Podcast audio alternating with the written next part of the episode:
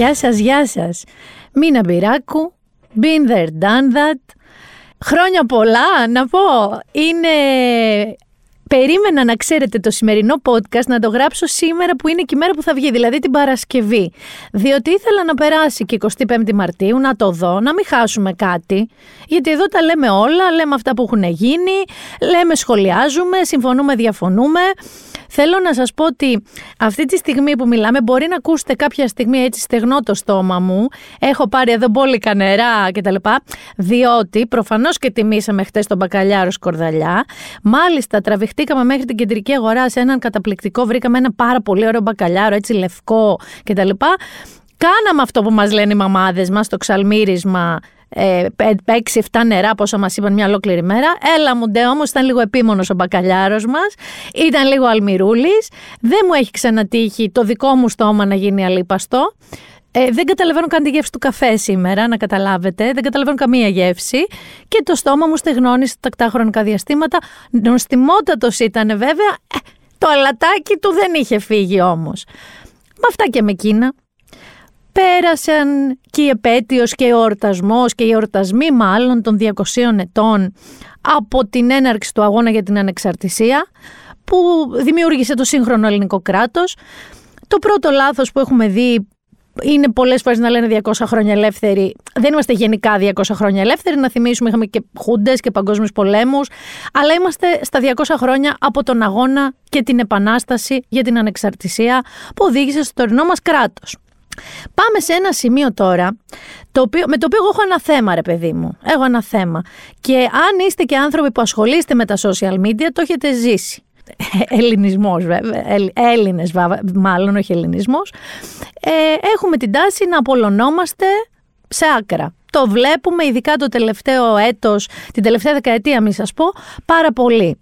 Ε, τι εννοώ; Εννοώ ότι αν θες να είσαι μοντερνοπροοδευτικός πρέπει να απορρίψεις η την έννοια της επανάστασης, ε, οποιαδήποτε εννοείται μορφή παρέλασης, μην τυχόν και εμφανιστεί σημαία σε βεράντα, διότι όλα αυτά είναι ακροδεξιά, χρυσαυγήτικα, εθνικιστικά και πάει λέγοντας. Μην τυχόν και τολμήσεις. Από την άλλη, άμα τυχόν τολμήσεις και αμφισβητήσεις, ξέρω εγώ, κάποια ιστορία που μάθαμε στο δημοτικό και στο γυμνάσιο, ε, είσαι άπατρης, είσαι προδότης, είσαι, είσαι. Λοιπόν, θέλω να βάλουμε τα πράγματα σε μια ηρεμία και σε μια ψυχραιμία. Πρώτον, δεν γίνεται να μισείς μια σημαία Δηλαδή αυτό είναι, εγώ δεν το έχω ξαναδεί, ε, ως σύμβολο του εκάστοτε κράτους. Δηλαδή, η σημαία δεν είναι ούτε ο Άδωνης Γεωργιάδης, η σημαία δεν είναι ούτε ο Κυριακό Μητσοτάκη, ούτε ο Άλεξ Τσίπρας, ούτε ο Καραμανλής, ούτε ο Παπανδρέου, ούτε κανείς. Ωραία. Όπως αντίστοιχα μία σημαία ενός άλλου κράτους, ενός μιας άλλης χώρας, είδατε πόσο εύκολα μπερδεύεσαι. Δεν είναι η εκάστοτε κυβέρνηση και το εκάστοτε κράτος. Η σημαία αφορά μια χώρα, αφορά ένα έθνος και είναι το σύμβολό της. Και μαζί συμβολίζει και τα ήθη, τα έθιμα, τις παραδόσεις, την ιστορία και τα χίλια μυριά όσα. Άρα δεν μπορεί περσέ για τη σημαία να ντρέπεσαι ή να μην ντρέπεσαι και να την προσβάλλεις ή να μην την προσβάλλεις. Είναι άδικο. Εάν λοιπόν τώρα κάποιος θέλει σε μια εθνική επέτειο να βάλει μια σημαία στη βεράντα του, αυτό δεν τον κάνει αυτομάτως χρυσαυγίτη. Ωραία, ένα το κρατούμενο. Επίσης, δεν είναι ντροπή να, ντρέπ, να είσαι λίγο περήφανος για μια επανάσταση που στο τέλος της μέρας, έτσι, κατάφερε να σε γλιτώσει από την Οθωμανική Αυτοκρατορία, έγινε μια επανάσταση για να γλιτώσει από τους Τούρκους. Και αυτό συνέβη, αυτό είναι ένα γεγονός. Άρα δεν μπορεί να ντρέπεσαι, να μην τολμάς να είσαι έστω λίγο περήφανος για αυτούς οι οποίοι ήταν οι οπλαρχηγοί, οι αγωνιστές, οι κλέφτες, οι αρματόλοι, όλος ο κόσμος, οι σύμμαχοι και ούτω καθεξής και όπως έγινε αυτή η επανάσταση. Όμως, από την άλλη, να έρθουμε και στα άλλα. Δεν γίνεται να είσαι και παροπηδιασμένος, να είσαι κολληματίας, με έτσι όπως μάθαμε εμείς στην ιστορία κάποτε. Δηλαδή ήταν λίγο σαν Marvel η ιστορία που μαθαίναμε στο σχολείο. Ήταν όλοι τέλειοι, υπερήρωες και τα πάντα ήταν άσπρα μαύρα. Οι καλοί Έλληνες, κακοί Τούρκοι, γεια σας, καθαρίσαμε. Ούτε αυτό είναι σωστό. Διότι προφανώς κάθε επανάσταση είναι ένας πόλεμος. Προφανώς δεν ξύπνησε μια ωραία μέρα η Αγγλία, η Γαλλία, η Ρωσία και είπαν τι καλοί είναι αυτοί οι Έλληνες, πάμε να τους βοηθήσουμε. Προφανώς υπήρχαν μικροπολιτικές. Προφανώς υπήρχαν διεφθαρμένοι πολιτικοί. Προφανώς υπήρχαν μικροσυμφέροντα, τα οποία μετά οδήγησαν σε εμφυλίους, σε αλληλοπροδοσίες. Προφανώς το κράτος το τότε δεν φέρθηκε όπως έπρεπε σε όλους τους αγωνιστές. Πάρα πολλοί φυλακίστηκαν, πέθαναν πέννητε. Προφανώς. Δηλαδή είναι και ανόητο να λέμε proud to be Greek, ε, δώσ' του τις σημαίες και να λέμε όλοι οι περίρωες. Όχι, δεν ήταν έτσι. Αυτό που εγώ περίμενα να γίνει. Επίσης η Ελλάδα από τότε και μετά, από το 1821 και μετά, δεν είναι όλοι για πέταμα. Είναι μπόλικη για πέταμα, αλλά δεν είναι όλοι για πέταμα. Έχουν συμβεί πράγματα. Εγώ ξέρετε τι φανταζόμουν και θα πάμε μετά στα, στα του kids και στα της pop κουλτούρας και στα όλα. Φανταζόμουν ότι θα είχαμε μια ευκαιρία με αφορμή τα 200 χρόνια και με αφορμή τις διαφωνίες, δηλαδή και όλες τις αναλύσεις και τα κείμενα και τα αφιερώματα που όλα τα μέσα κάνανε, που και πάλι είναι χρωματισμένα έτσι ή αλλιώτικα, θα μπορούσαμε όμως π.χ. να μελετήσουμε, να διαβάσουμε, να μάθουμε, να καταλάβουμε καλύτερα και την ίδια την Επανάσταση σαν ιστορικό γεγονός, με όλα τις τα καλά και κακά παρακλάδια και στο τέλος της μέρας να κάνουμε αν θέλετε και έναν αναστοχασμό, δηλαδή να καταλάβουμε και τα στραβά μας ως λαός. Να καταλάβουμε τα καλά μας, να είμαστε περήφανοι για αυτά, για ό,τι καταφέραμε και να καταλάβουμε και τα στραβά μας. Γιατί αν διαβάζαμε πραγματικά και δεν ουρλιάζαμε στα social media, θα βλέπαμε ότι από τότε ακόμα, μη σας πω και από πολύ πιο πριν, από την αρχαία Ελλάδα, υπάρχουν επαναλαμβανόμενα μοτίβα συμπεριφοράς των Ελλήνων. Αν λοιπόν καθόμασταν όλα αυτά λίγο να τα μελετήσουμε, μπορεί και να γινόμασταν καλύτεροι. Μπορεί και να καταλήγαμε σε μία τόσο όσο περηφάνεια, γιατί δεν γίνεται να μην έχεις καμία περηφάνεια για κάτι που κάποτε επετεύχθη και οδήγησε στο σημερινό, στη σημερινή σύγχρονη μορφή του κράτους μας, ε, αλλά δεν γίνεται και να το έχεις πραγματικά τα ντάχ σαν το Σούπερμαν. Δηλαδή, η αλήθεια, όπως πάντα, είναι κάπου στη μέση και ξέρετε και τι απαιτεί. Απαιτεί ρε γαμότο και λίγη σκέψη. Απαιτεί και λίγη κούραση. Απαιτεί και λίγη μελέτη. Όπως όλα τα περίπλοκα πράγματα. Με καλύπτουν όμως πάρα πολύ δύο κείμενα. Αυτό ήταν η δική μου παρόλα, να σας το πω έτσι. Ένα κείμενο του Παναγιώτη Μένεγου, το οποίο έγραψε για το News 24-7 με τίτλο 200 χρόνια από την Επανάσταση με angry face στην ουρά για μεθ. Και λέει στην εισαγωγή του, υποτίθεται θα ήταν ευκαιρία για την εθνική μας ψυχανάλυση. Τελικά έχουμε πιο επίγοντα πράγματα να ασχοληθούμε. Αρνητικό ρεκόρ διασωληνωμένων, θα έρθουμε και εκεί. Αρνητικό ρεκόρ ιδιωτικού χρέους και τον πόλεμο της θυμωμένης φατσούλας στα social των πολιτικών. Και λέει λοιπόν ο Παναγιώτης Μένεγος, εντάξει αλλιώς το φανταζόμασταν, πιο φαντεζή, πιο λαμπερό, πιο Αθήνα 2004 για τους προφανείς λόγους και άλλα περιμέναμε σε πολύ διαφορετική ένταση να ήταν τα debates γύρω από την επέτειο των 200 χρόνων από την έναρξη του αγώνα για την ανεξαρτησία που οδήγησε στη δημιουργία του σύγχρονου ελληνικού κράτους. Κάποιοι λέει, ίσως δικαιολογημένα, έχουμε και βεβαρημένο ποινικό μητρό σωστά, φοβούνταν ότι το 2021 θα ήταν μια ασυγκράτητη επέλαση του Κίτς. Κάποιοι άλλοι φοβούνταν ότι η επέτειος θα λειτουργούσε ως το επόμενο κάλεσμα των Ελλαδέμπορων. Έτσι κι αλλιώς ο εθνικιστικός λόγος είναι πάντα μαζί μας, αναζωπηρωμένος στην περίοδο της κρίσης από το λαός στους Ανέλ και από τα τάγματα εφόδου της Χρυσής Αυγής στα συλλαλητήρια για τη Μακεδονία η μακονία που λένε είναι ελληνική. Και τον σπόρο που δεν πεθαίνει ποτέ. Κάποιοι τρίτοι, κλασικοί εθεροβάμενος, πάντα έτοιμοι να επιταχθούν από τη διάψευση, ίσως ήλπιζαν σε μια ευκαιρία να αποδομήσουμε τολμηρά τους εθνικού μας μύθους, μπας και τα βρούμε λίγο περισσότερο με τον εαυτό μας. Είμαστε Έλληνες. OK. Okay. Και αυτό μπορεί να μας κάνει περήφανους. Μπορεί και όχι. Αρκεί να μην μας δημιουργεί και κάποιο συλλογικό σύνδρομο ανωτερότητας ή κατωτερότητας. Αυτό ακριβώς. Δηλαδή, εμείς αυτή τη στιγμή έχουμε διαχωριστεί στους από εδώ οι οποίοι έχουν σύνδρομο ανωτερότητας, διότι όπως έλεγε ο πατέρας της Νία Βαρντάλος, εμείς τους κατεβάσαμε όλους από τα δέντρα που τρώγαν βελανίδια και όλες οι λέξεις είναι ελληνικές. Και ε, τι τυχερός ο πλανήτης που μας έχει, ή σύνδρομο κατωτερότητας, που ό,τι και να κάνουμε θα είμαστε πάντα μικρό κομπιναδόροι και ντροπή μας και διεφθαρμένοι κτλ. Λέει λοιπόν ο Παναγιώτης Μένεγος, αναστοχασμό το λένε και μπορεί να έχει ως αφορμή το μουστάκι και τη φωνή του Ρένου Χαραλαμπίδη να διηγείται ιστορίες από την έξοδο του Μεσολογγίου, θα σας πω γι' αυτό. Έτσι κι αλλιώς η ελληνική σημαία δεν θα γίνει ποτέ pop σύμβολος σαν το Union Jack τη Βρετανική ή την Αστερόεσα. Ε, συνεχίζει και λέει: Μεσολάβησε όμως η πανδημία. Και αντί για αυτά που περιμέναμε, τι μας έμεινε τελικά; Όχι Μασγαρίδα και το Χριστόψερο του Λαζάρου που σέρβιραν στο επίσημο δείπνο. Ε, τα drones, jammers και ελεύθεροι σκοπευτές από τα δρακόντια μέτρα ασφαλείας σε μια πόλη που ακόμα στέλνει μήνυμα για να βγει από το σπίτι της. Ε, η ενδυμασία της Γιάννας, θα πάμε και εκεί, και το γούρι με την μπουμπουλίνα που ξεπούλησε στο Μουσείο Μπενάκη. Για καύλα επανάσταση, λέει το γούρι. Δεν έβρισα, λέει το γούρι, και ήταν καταπληκτικό αυτό το γούρι. Και φυσικά η νέα εθνική πινακοθήκη επιτέλους ανοιχτή. Να πούμε εδώ το οξύμορο ότι ναι, ήταν ένας εορτασμός ο οποίος είναι για την ελευθερία μας και εμείς το ζήσαμε πιο σκλαβωμένοι εντός εισαγωγικών από ποτέ. Κλεισμένοι στο σπίτι μας, εγκλωβισμένοι στο σπίτι μας που για να βγούμε πρέπει να στέλνουμε ένα, δύο, τρία, τέσσερα, πέντε και έξι. Ε, ναι, είναι οξύμορο. Ναι, είναι τραγικό. Ναι, το ότι έχουμε ρεκόρ ε, διασωληνωμένων, 700 νομίζω άτομα, το ότι έχουμε δει αυτά τα βίντεο και τις εικόνες από τον Ευαγγελισμό και όλα τα νοσοκομεία ε, που αναφοράς ε, COVID να είναι στα κόκκινα, στα ταβάνια, στις τσίτες. Ε, ναι, έχουμε τεράστιο θέμα πλέον και κόστος τι μας κοστίζει η πανδημία και δεν βλέπουμε και φως. Και βέβαια έχουμε και τους ε, πολιτικούς μας οι οποίοι είναι σαφώς κατώτεροι των περιστάσεων. Πάμε λίγο όμως στα του 2021, 200 χρόνια. Ε, πάμε να δούμε λίγο αφού είπαμε τα βασικά, να δούμε τις λεπτομέρειες. Τις λεπτομέρειες. Ήρθανε κάποιοι επίσημοι, ίσως όχι όσοι περίμενε η κυρία Αγγελοπούλου, διότι ο Μακρόν ε, μίλησε για κορονοϊό, δεν ήρθε. Ωστόσο, έβγαλε το διαγγελμά του, ο Biden έκανε την επικοινωνία του, έβγαλε και αυτό στην ομιλία του.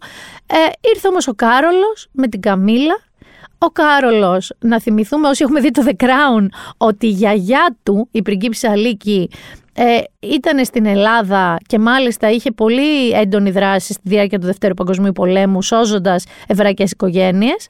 Ε, έβγαλε την ομιλία του, είπε κάποια ελληνικά, είπε και αυτό. Μαζί με τον Κολοκοτρώνη, τον Καραϊσκάκη, τον Μιαούλη, τον Κανάρη. Έγινε η Μπουμπούλινα Μπουλουμπίνα. Εντάξει. Honest mistake. Charles. Ε, μπουλουμπίνα. Γλυκούλη ήτανε. Δεν θα πω. Ήταν ένα λάθος. Η Καμίλα έφερε την κουβέρτα της, βεβαίως. Έχει πάντα λέει μαζί της μια σειρά από κουβερτούλες σε περίπτωση που κρυώνει. Την έριξε πάνω της στη διάρκεια της παρέλασης. Ε, χιόνισε μετά για ένα δεκάλεπτο, τέταρτο. Ένα φυσικό πράγμα, ένα πάρα πολύ περίεργο πράγμα. Είχαμε και κάποια, κάποιες καβαλίνες ε, μέσα στη μέση της Αμαλίας, διότι άλογα και καβαλίνες. Δεν τα είχαμε όμως μέσα στη μέση μόνο της Αμαλίας, αλλά τα είχαμε παιδιά και στην έδωξη στη Γλυφάδα. Διότι ο εκεί δήμαρχος αμόλυσε άλογα με τσολιάδες πάνω, έτσι, τα οποία και φυσικά κάνουν την ανάγκη τους. Αν έχετε καβαλήσει άλογο, θα σας πω άλλη στιγμή εγώ μια ιστορία. Στη Σκιάθο, που ανέβηκα πρώτη φορά να κάνω εγώ υπασία και κάπως τα άλογα, τα εκπαιδευμένα, άρχισαν να κατηφορίζουν λαγκάδια, κορφοβούνια και εγώ δεν είμαι ο παπαφλές σας. Κόντυψα να τσακιστώ. Αλλά τα άλογα ενώ τρέχουν κάνουν και την ανάγκη τους. Δεν έχουν κάποιο κόλλημα. Δεν λένε μισό να πάω μια τουαλετίτσα, σηκώνουν πόδι και πάνε σε ένα δέντρο. Όχι. Εκεί που περπατάνε, κράου, φεύγουνε. Έτσι λοιπόν έγινε εκεί. Έγινε έξω και από το Περαιού που πάει η γλυφαδιώτησα με το ακριβό το σνίκερ. Πατήσει τώρα καβαλίνα. Στα καλά του καθουμένου το 2021. Εκτός από αυτά λοιπόν, είχαμε και τη Γιάννα. Εγώ θα σχολιάσω τα ρούχα της Γιάννας Αγγελοπούλου, διότι μου άρεσαν και πάρα πάρα πάρα πολύ, να σας πω. Διότι τα ρούχα της ήταν ένα συγκούνητο πανεμερική, πυρπυρίτο υπανάλι, ένα υπηρώτικο, έτσι αμάνικο γυλαίκο, που είναι από το Λύκειο Ελληνίδων, δηλαδή είναι το αυθεντικό, και μια πόρπη από γιανιώτες τεχνίτες καταπληκτική. Και τη μέρα της παρέλασης έβαλε έναν ντουλαμά, ο οποίος μάλιστα είναι από έναν συνεργάτη του Πελοποννησιακού Λαογραφικού Μουσείου, που κατασκευάζει ντουλαμάδες. Μου άρεσαν πάρα πολύ εμένα τα ρούχα της. Okay. Όπως επίσης θέλω να σας πω ότι θεωρώ ειδικά τη φορεσιά των ευζώνων, όπως και πολλών που είδα στην παρέλαση ε, των ιερολογητών, δηλαδή οι στολές τους είναι έργα τέχνης. Ειδικά των ευζώνων είναι καταπληκτική. Ε, εκεί τώρα για την παρέλαση, ας πούμε, εγώ έχω ένα θέμα. Δηλαδή, εφόσον μιλάμε για το 25 Μαρτίου και την Επανάσταση ενάντια στην Οθωμανική Αυτοκρατορία, ε, ήταν ενδιαφέρον που είδαμε τα τότε, τους τότε στρατιώτες σαν μια τιμή σε αυτή την παράδοση. Ε, ενδεχομένως και τα λάβαρα που βγήκαν πρώτη φορά και είχε το λάβαρο των ψαρών, της μάνης κτλ. Τώρα μετά τα ραφάλ βέβαια. Δεν ξέρω τι λέω. Ήταν το, πώς, το πέρασμα τον πόλεμο του τότε, τον τωρινό εξοπλισμό. Δεν ξέρω. Εγώ προσωπικά και είναι καθαρά προσωπική μου γνώμη, αν ας πούμε έχουμε πάρει ραφάλ και θέλουμε κάπως να τα δείξουμε, έχω δει σε άλλες χώρες που κάνουν μία επίδειξη σε κάτι, ξέρεις, ξέρω στον αυλώνα και όποιος θέλει πάει. Τώρα όλο αυτή την, τα, πολλά τάγματα, εμένα και άρματα και με ενοχλούν λίγο στις παρελάσεις, αλλά ξέρω εγώ δική μου γνώμη. Α προχωρήσουμε τώρα, βέβαια, μιλώντας για την παρέλαση, είπα Ραφάλ, γιατί τα είπα τα Ραφάλ, ε, γιατί είχαμε Αλιάγα. Είχαμε Νίκο Αλέγα στην περιγραφή, ας πούμε, αυτού που βλέπαμε. Ο οποίος κάποια στιγμή την ώρα των Ραφάλ, και επειδή είχε έρθει και υπουργός εξωτερικών η Φλωράνς Σπαρλή της Γαλλίας, άρχισε να μιλάει γαλλικά. Και ήταν και λίγο αισθησιακό στην περιγραφή, και λίγο εμένα μου θυμίζει αυτό.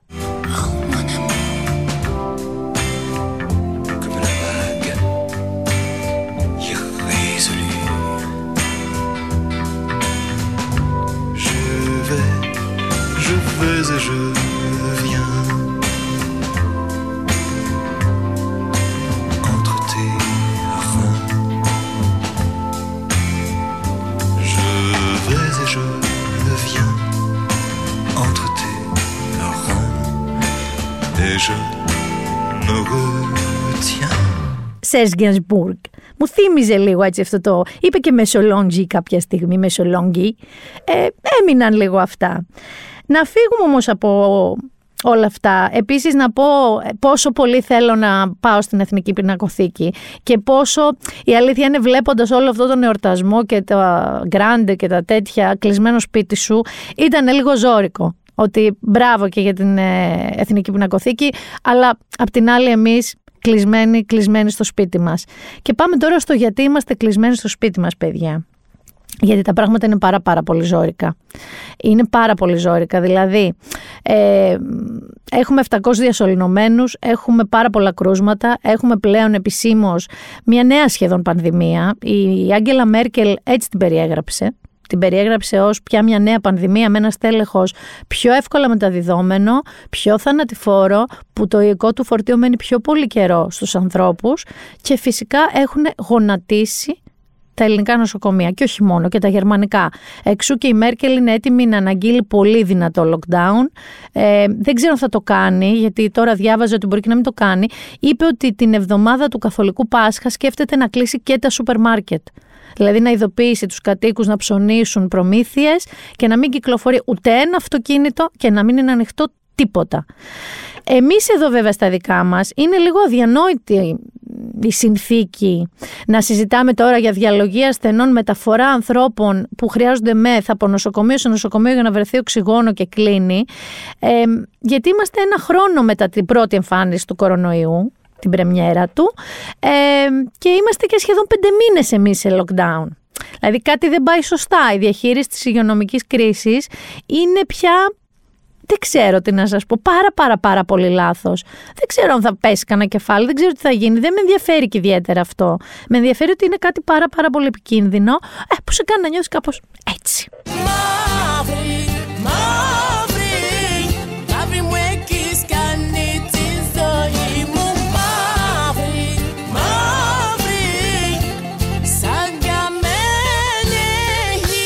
Αυτά ήταν τα πολύ βασικά πράγματα που συνέβησαν αυτές τις μέρες.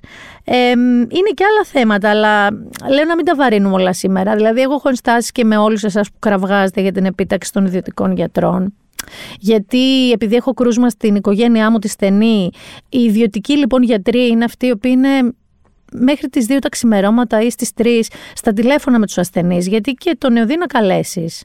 Αυτό σου λέει, να επικοινωνείς τακτικά με τον γιατρό σου δεν είναι ότι οι άνθρωποι δεν κάνουν τίποτα και γιατί δεν πάνε. Και δεν είναι και τόσο απλό να πάνε.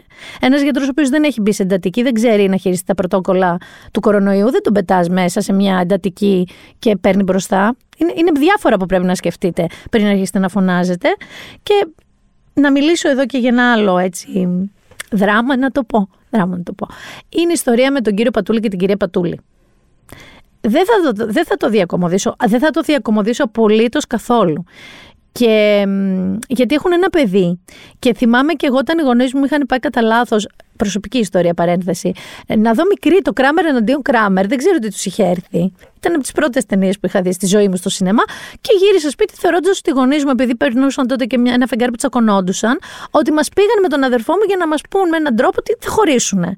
Και είναι πάρα πολύ ε, στρεσογόνο για ένα παιδί. Σκεφτείτε λοιπόν αυτό το παιδί να έχει τους γονείς τους στα κανάλια, ε, την κυρία Πατούλη σε κατάρρευση, ε, να περιγράφει κάνοντάς μας να νιώθουμε άβολα ενώ δεν θα έπρεπε. Ναι, είναι μια ιδιωτική της υπόθεση, αλλά μια πολύ δυσάρεστη υπόθεση αν όντως προσπαθεί να βρει τον άντρα της δυόμιση μήνες και αυτός δεν απαντάει στο τηλέφωνο καν. Έτσι, ό,τι και να έχει γίνει. Από την άλλη, ναι, το έχει βγάλει παντού. Αυτό της έστειλε ένα εξώδικο, λέει ότι το κάνει να προστατεύσει το παιδί του. Κύριε και κυρία Πατούλη, δεν προστατεύετε πάντως έτσι το παιδί σας. Και σε κάθε περίπτωση, παιδιά, OK, okay, ναι, έχουν δώσει τροφή για σχόλια στο παρελθόν στην οικογένεια. OK. Okay.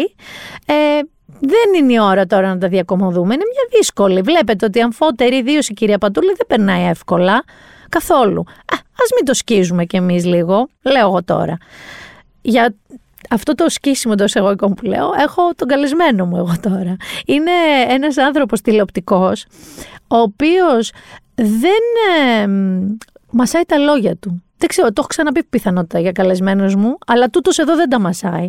Και ενώ είναι αρκετά χρόνια στην τηλεόραση, μοιάζει να έχει, δεν θα πω το ακαταλόγιστο, έχει πολύ καλή γνώση του τι κάνει, αλλά λέει τη σκέψη του. Αρέσει δεν αρέσει θα πει τη σκέψη του. Με τόλμη κανονικά και θίγοντας πρόσωπα και πράγματα ακόμα και του χώρου στον οποίο εργάζεται. Είναι ραδιοφωνικός παραγωγός, είναι τηλεοπτικό πρόσωπο παρουσιαστής πάρα πολλά χρόνια. Δεν ξέρω σε πού θα μας ξημερώσει να ξέρετε, δεν ξέρω τι θα μολύσει τώρα που θα μιλήσουμε μαζί. Δεν σηκώνω τα χέρια μου, εγώ τον κάλεσα και θέλω να μιλήσει. Ο Δημήτρης Ουγγαρέζος.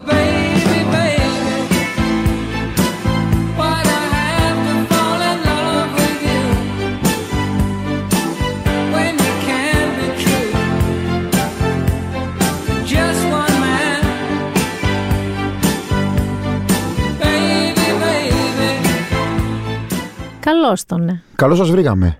Καλώς τον Δημήτρη Γκαρέζο. Ε, θέλω, δεν ξέρω, ε, θέλω να το πείσω ότι είναι η πρώτη φορά που συναντιόμαστε ever. Είναι η πρώτη. Ενώ γνωριζόμαστε και ενώ εγώ σου έχω πει ότι του εκτιμώ και αφού τα λέμε θα ξεκινήσω στραβ, ανάποδα και θα σου πω ότι σε παρακαλούσα να ασχοληθείς με την τηλεόραση. Το θυμάσαι αυτό; Θες να σου πω κάτι; Έχω μηνύματα που σε το Ξέρω, τα είδα, τα είδα, τα είδα.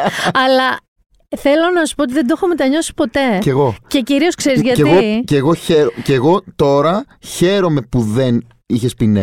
Εγώ τώρα ειδικά. Τότε ήμουνα και πιο ψηφικά και ήμουνα πολύ. Ρε παιδί μου, είχα νιώσει ότι βρήκα το τέλειο τέρι τηλεοπτικό εντός εισαγωγικών. Θα μπορούσαμε. Το πιστεύω κράδαντα. Απλά Ισχύει. τώρα θα με είχε. Θα με είχες περιλάβει στα κείμενά σου τώρα. στο Z News. Έκανες πάρα πολύ καλά. Πάρα πολύ καλά. Κοίτα, θα σου πω. Θα πάμε με τη δική σου, τη βερσιόν που τελικά ασχολήθηκε και ασχολείσαι ακόμα. Ναι. Καταρχάς, πόσο. Δεν το έχω μετανιώσει εγώ. Αλλά Για άνθρωποι μένα. σαν εσένα, καλό είναι να μην, είχα, να μην μπαίνουν σε αυτό το τρυπάκι. Βέβαια, εντάξει, δεν ξέρω. Είναι μεγάλη συζήτηση αν θες να την κάνουμε. Απλά ήταν τέτοιες συζημώσει και όλο αυτό το πράγμα που νομίζω θα χάλαγε αυτό που που έχεις, που το εκτιμώ, που είναι η αντίληψη, η αντικειμενική αντίληψη, που τα βλέπεις τα πράγματα μακριά από πάθη, ανταγωνισμού, μικροπρέπειες της τηλεόρασης. Δεν το έχω καθόλου. Θα σε λέρωνε, καταλαβαίνετε. Ναι, δεν το έχω καθόλου. Όχι, Εμένα με λέρωσε, ζήτησα συγγνώμη. Ε, ε, νομίζω ότι έχω ξεβρωμιστεί, αλλά ένα κουσουράκι μου το έχει αφήσει. Άκου να δεις λοιπόν τώρα. Θέλω να μου πεις πόσα χρόνια είσαι στην τηλεόραση μαζί με ΜΑΔ, με τα πάντα. Ναι, δεκα, στην τηλεόραση είμαι 13 χρόνια και 14 στο ραδιόφωνο. Λοιπόν. Το, το, το, μπήκα 27, 20, 27 χρονών μπήκα στο ραδιόφωνο, 28 στην τηλεόραση. Άρα τώρα είσαι... Τώρα είμαι 41. Λοιπόν, άκου να δεις τώρα πώς είσαι από τους ανθρώπους που ενώ είσαι 41 με αυτή την προϋπηρεσία, ε, στο μυαλό μου και όχι μόνο, είσαι πάντα ένας φρέσκος άνθρωπος στην τηλεόραση. Αυτό λοιπόν, ε, το και ενώ κάνεις μια συγκεκριμένη, δεν έχεις αλλάξει και 30 projects, ναι, ναι. ενώ κάνεις ένα συγκεκριμένο πράγμα 13 χρόνια, έτσι. Είναι δικό μου μαχαίρι. Έχω κάνει διάφορα. Τους έχει μείνει αυτό. Βέβαια, επειδή αυτό κάνω Εντάξει, τώρα. Εντάξει, το περισσότερο μεγαλύτερο αυτό, ναι, ναι, καιρό τελευταία. Ισχύει, Αυτό λοιπόν είναι ένα κατόρθωμα. Ή είναι κάτι περίεργο. Γιατί είναι κάτι περίεργο. Το ότι, νιώθ, το ότι έχω την, δίνω την εντύπωση ότι, ε, ότι είναι μια φρέσκια ματιά. Ναι. Αυτό ίσως να οφείλεται στο γεγονός ότι το έχω σπουδάσει, το αγαπώ πάρα πολύ. Την, τα media. Το αγαπώ, δηλαδή θα κάτσω να διαβάσω στον, στον κενό μου χρόνο βιβλία από, τα, από το τμήμα επικοινωνίας και μέσω μαζικής ενημέρωσης που τέλειωσα ή πράγματα ε, που βγαίνουν. Καποδιστριακό ή πάντιο. Μαζί. Ε, μαζί. Ναι, βέβαια. Βέβαια. Πανούσης, ε, Μεϊμάρης, ε, Ριγοπούλου. Ε, Ρόι. Μυρτό, Ρόι. Ρόι. Χαιρετίσματα αν μας ακούει και κανείς. Ο κύριος Δεμερτζής, ο κύριος Πλειός που είναι και στο Εσουρού. Βέβαια. Α, δεν ξέρω τώρα με την νέα σύνθεση βέβαια. Με την προηγούμενη ήταν πάντως, ναι. Ε, Καραποστόλης επίσης. Τέλος πάντων, ε, ίσως γι' αυτό, ε, επειδή το αγαπώ, προσπαθώ να είμαι πάντα στην. Πώς όταν κάνεις κάτι, ρε παιδί μου, θες να είσαι πάντα στην αιχμή και να μην σε. και να παρακολουθείς πώς πάει. σω γι' αυτό. Ταυτόχρονα, λόγω της κατάστασης και λόγω των κοινών στα οποία απευθύνομαι στους ανθρώπους, από το μάτο μέχρι και τώρα, λόγω του Μαπε Show στο ρυθμό, ε, θέλω να είμαι, στην, ε, να είμαι στη σκέψη τους, στον τρόπο που μιλάνε, στον τρόπο που κατευθύνονται, για να μπορώ να είμαι, πώς λέγεται, σύγχρονος. σω και αυτό. Με, με έχει βοηθήσει λίγο και η φύση. Δεν έχω. Πέρα από ναι. άσπρα μαλλιά που αρχίζω και βγάζω. Παιδιά έχει άσπρα μαλλιά. Πρώτη φορά Άσπισα. το πρόσεξα. Ε, ναι, ίσως και αυτό. Πάντως προσπαθώ να είμαι. Εντάξει, θα, θα, κάποια στιγμή θα με, θα με ξεπεράσουν οι εξελίξεις. Όπως με τους γονείς μας που έλεγε η μάνα μου. Θα σου γράψω. Θα μου γράψω το, το Thundercats. Στη, το, θα σου γράψω το Thundercat. Α, από εκεί που αρχίζει και τα λες λάθος. Όπως τώρα ο Λιάγκας που λέει Survivor. το Survivor του λέει Survivor. Από μια ηλικία και μετά λες Ιντερνετ. Δεν λες Ιντερνετ. Έτσι, έτσι. Είναι λες πολλά. Ιντερνετ. Είναι Ακόμα πολλά. και τώρα. Τι έχουμε ζήσει, ρε παιδιά. Πω. Δεν μου λες κάτι. Ε, ε, έχεις ε, σκεφτεί, όχι αν, έχεις, ε, αν σου έχουν προτείνει, αν έχεις προτείνει, σε ένα ιδανικό σενάριο τι άλλο, είτε μέσο που δεν έχεις ακόμα ακουμπήσει, ε, είτε είδος εκπομπής θα ήθελες να κάνεις. Εγώ έχω κάτι στο μυαλό μου στο οποίο θεωρώ ότι θα σου είναι τα μάμ. Μου τα κάψανε ρε εσύ Μίνα. Ήθελα, εγώ πάντα έχω και απορρέει και από αυτό που συνάδει, μάλλον από αυτό που σου λέω. Ότι απορρέει. διαβάζεις, μελετάς, ψάχνεις. Ναι, ναι, πάντα έχω προτάσεις, αλλά δεν είναι, θα, θα σου πω την κοινική, θα σας πω. Καλησ... Χαίρετε καταρχάς, δεν ξέρω αν χαίρετσα τον κόσμο. Εντάξει, το χαιρετήσαμε τον Ωραία, τέλεια. Εγώ. Ε, κοίτα, ε, ε, τελικά η κοινική, ρεαλιστική αλήθεια είναι ότι θα πάρεις εκπομπή όταν θέλει ο διευθυντής προγράμματος και ο σταθμός. Σωστό είναι αυτό. Τι σημαίνει αυτό; Σημαίνει ότι μπορείς να τους να τους έχεις φέρει το απίστευτο project που έχεις σκεφτεί μόνο σου ή το έχεις αντιγράψει ή το έχεις διανθίσει ή οτιδήποτε. Αν δεν θέλουν να σου δώσουν, δεν θα σου δώσουν. Εγώ έχω, έχω δώσει λεφτά για πιλότους, δικά μου λεφτά, για ώστε να, να, το πάω έτοιμο στο Μέγκα, ναι. το, το παλιό το Ορθόδοξο και Ε, τα λεφτά πήγαν στράφη. Και μπορεί ξαφνικά να μην ε, είσαι και να σου βρουν αυτοί ένα project που πάνε στις κάνες και τα ψωνίζουν και να το έχεις το project σου. Κοίτα, ε, άμα θέλω να σου δώσω, θα σου δώσουν. Εγώ θεωρώ ότι θα ήσουν καταπληκτικός. Είναι ένα, ένα πράγμα που αγαπάω εγώ, παράδοξο στη τηλεόραση, είναι τα τηλεπαιχνίδια. Γνώσεων. Αυτό του είδος τα τηλεπαιχνίδια. Πήρα αντένα το. Δεν ξέρω, να σου το πω αποκλειστικά. Θα, έχω, θα έχει ο αντένα το, τον εκατομμυρίουχο. Ναι. Αυτό λοιπόν θεωρώ ότι ένα τηλεπαιχνίδι, είτε και σε λογική ρουκζούκ, δηλαδή οτιδήποτε έχει φαν ή είναι μεταφορά σαν να λέμε επιτραπέζιου στην τηλεόραση ή είναι γνώσεων, θεωρώ ότι θα σου είναι φοβερός γιατί είσαι ετοιμόλογος, ε, αστείο με έναν εχμηρό αλλά ευγενικό ταυτόχρονα τρόπο, δεν προσβάλλεις δηλαδή. Ε, θεωρώ ότι θα σου είναι φανταστικός. Θα μου άρεσε. Απλά ο τρόπος που γίνονται τα τηλεπαιχνίδια στην Ελλάδα είναι. Τι κάνουν, πάνε και ε, λόγω, για οικονομικούς λόγους, πάνε και κλείνονται μια εβδομάδα 10 μέρες, βγάζουν 80 επεισόδια που λέει λόγο. Εγώ θέλω να είμαι και λίγο στην, στην, στην επικαιρότητα. Δηλαδή, αν γινόταν, εγώ δεν σου λέω να είμαστε. Να μπορείς να εντάξεις. Ναι, ερωτήσεις εγώ δεν θέλω να είναι live ή να είναι κάθε μέρα, αλλά τουλάχιστον κάθε εβδομάδα να μπορώ να. εκεί να πω και ένα σχόλιο που αφορά την επικαιρότητα Έχεις ή δίκιο. κάτι που αφορά εκείνον. Δηλαδή, μην είμαστε τώρα καλοκαίρι και παίζει το χειμώνα τον επόμενο π.χ. Έχεις δίκιο. Είναι αυτό το πρόβλημα. Το παρατήρησα και σε ένα επεισόδιο Masterchef. Ναι. Τους ξέφυγε στο μοντάζ που λέει μία. Εγώ είχα πει ότι θα είμαι μέχρι 12 Ιανουαρίου οπωσδήποτε και είμαστε Ναι, Μάρτιο αυτό, και παίζει το αυτό. επεισόδιο. Ε, έχω, κοίτα, εγώ όταν. Ε, από τα πρώτα πράγματα που ζήτησα να κάνω ήταν ένα talk show τότε που ακόμη δεν υπήρχαν. Δεν, είχα, δεν τους είχε πιάσει όλους οι πιλάρα να γίνουν Jimmy Fallon. Εγώ όντως ήθελα να το κάνω αυτό. Δηλαδή, ξέρεις, γιατί και λίγο θα. Και θα, εκεί το θα, έχεις. θα παίζαμε και σκετσάκια. Ε, έχω, έχω χτίσει, δόξα τω Θεώ, μία σχέση, αυτό που λες, ε, ειλικρινή με το χώρο. Ε, θα έρθουν για μένα, Δηλαδή, αν τους πάρω Ναι. τηλέφωνο, θα έρθουν, όπως γινόταν και με το Uga Challenge. Ξέρουν την πρόθεσή μου επίσης, δηλαδή, ακόμη και αν πω κάτι εντός εισαγωγικών προσβλητικό που δεν θα το έκανα ποτέ.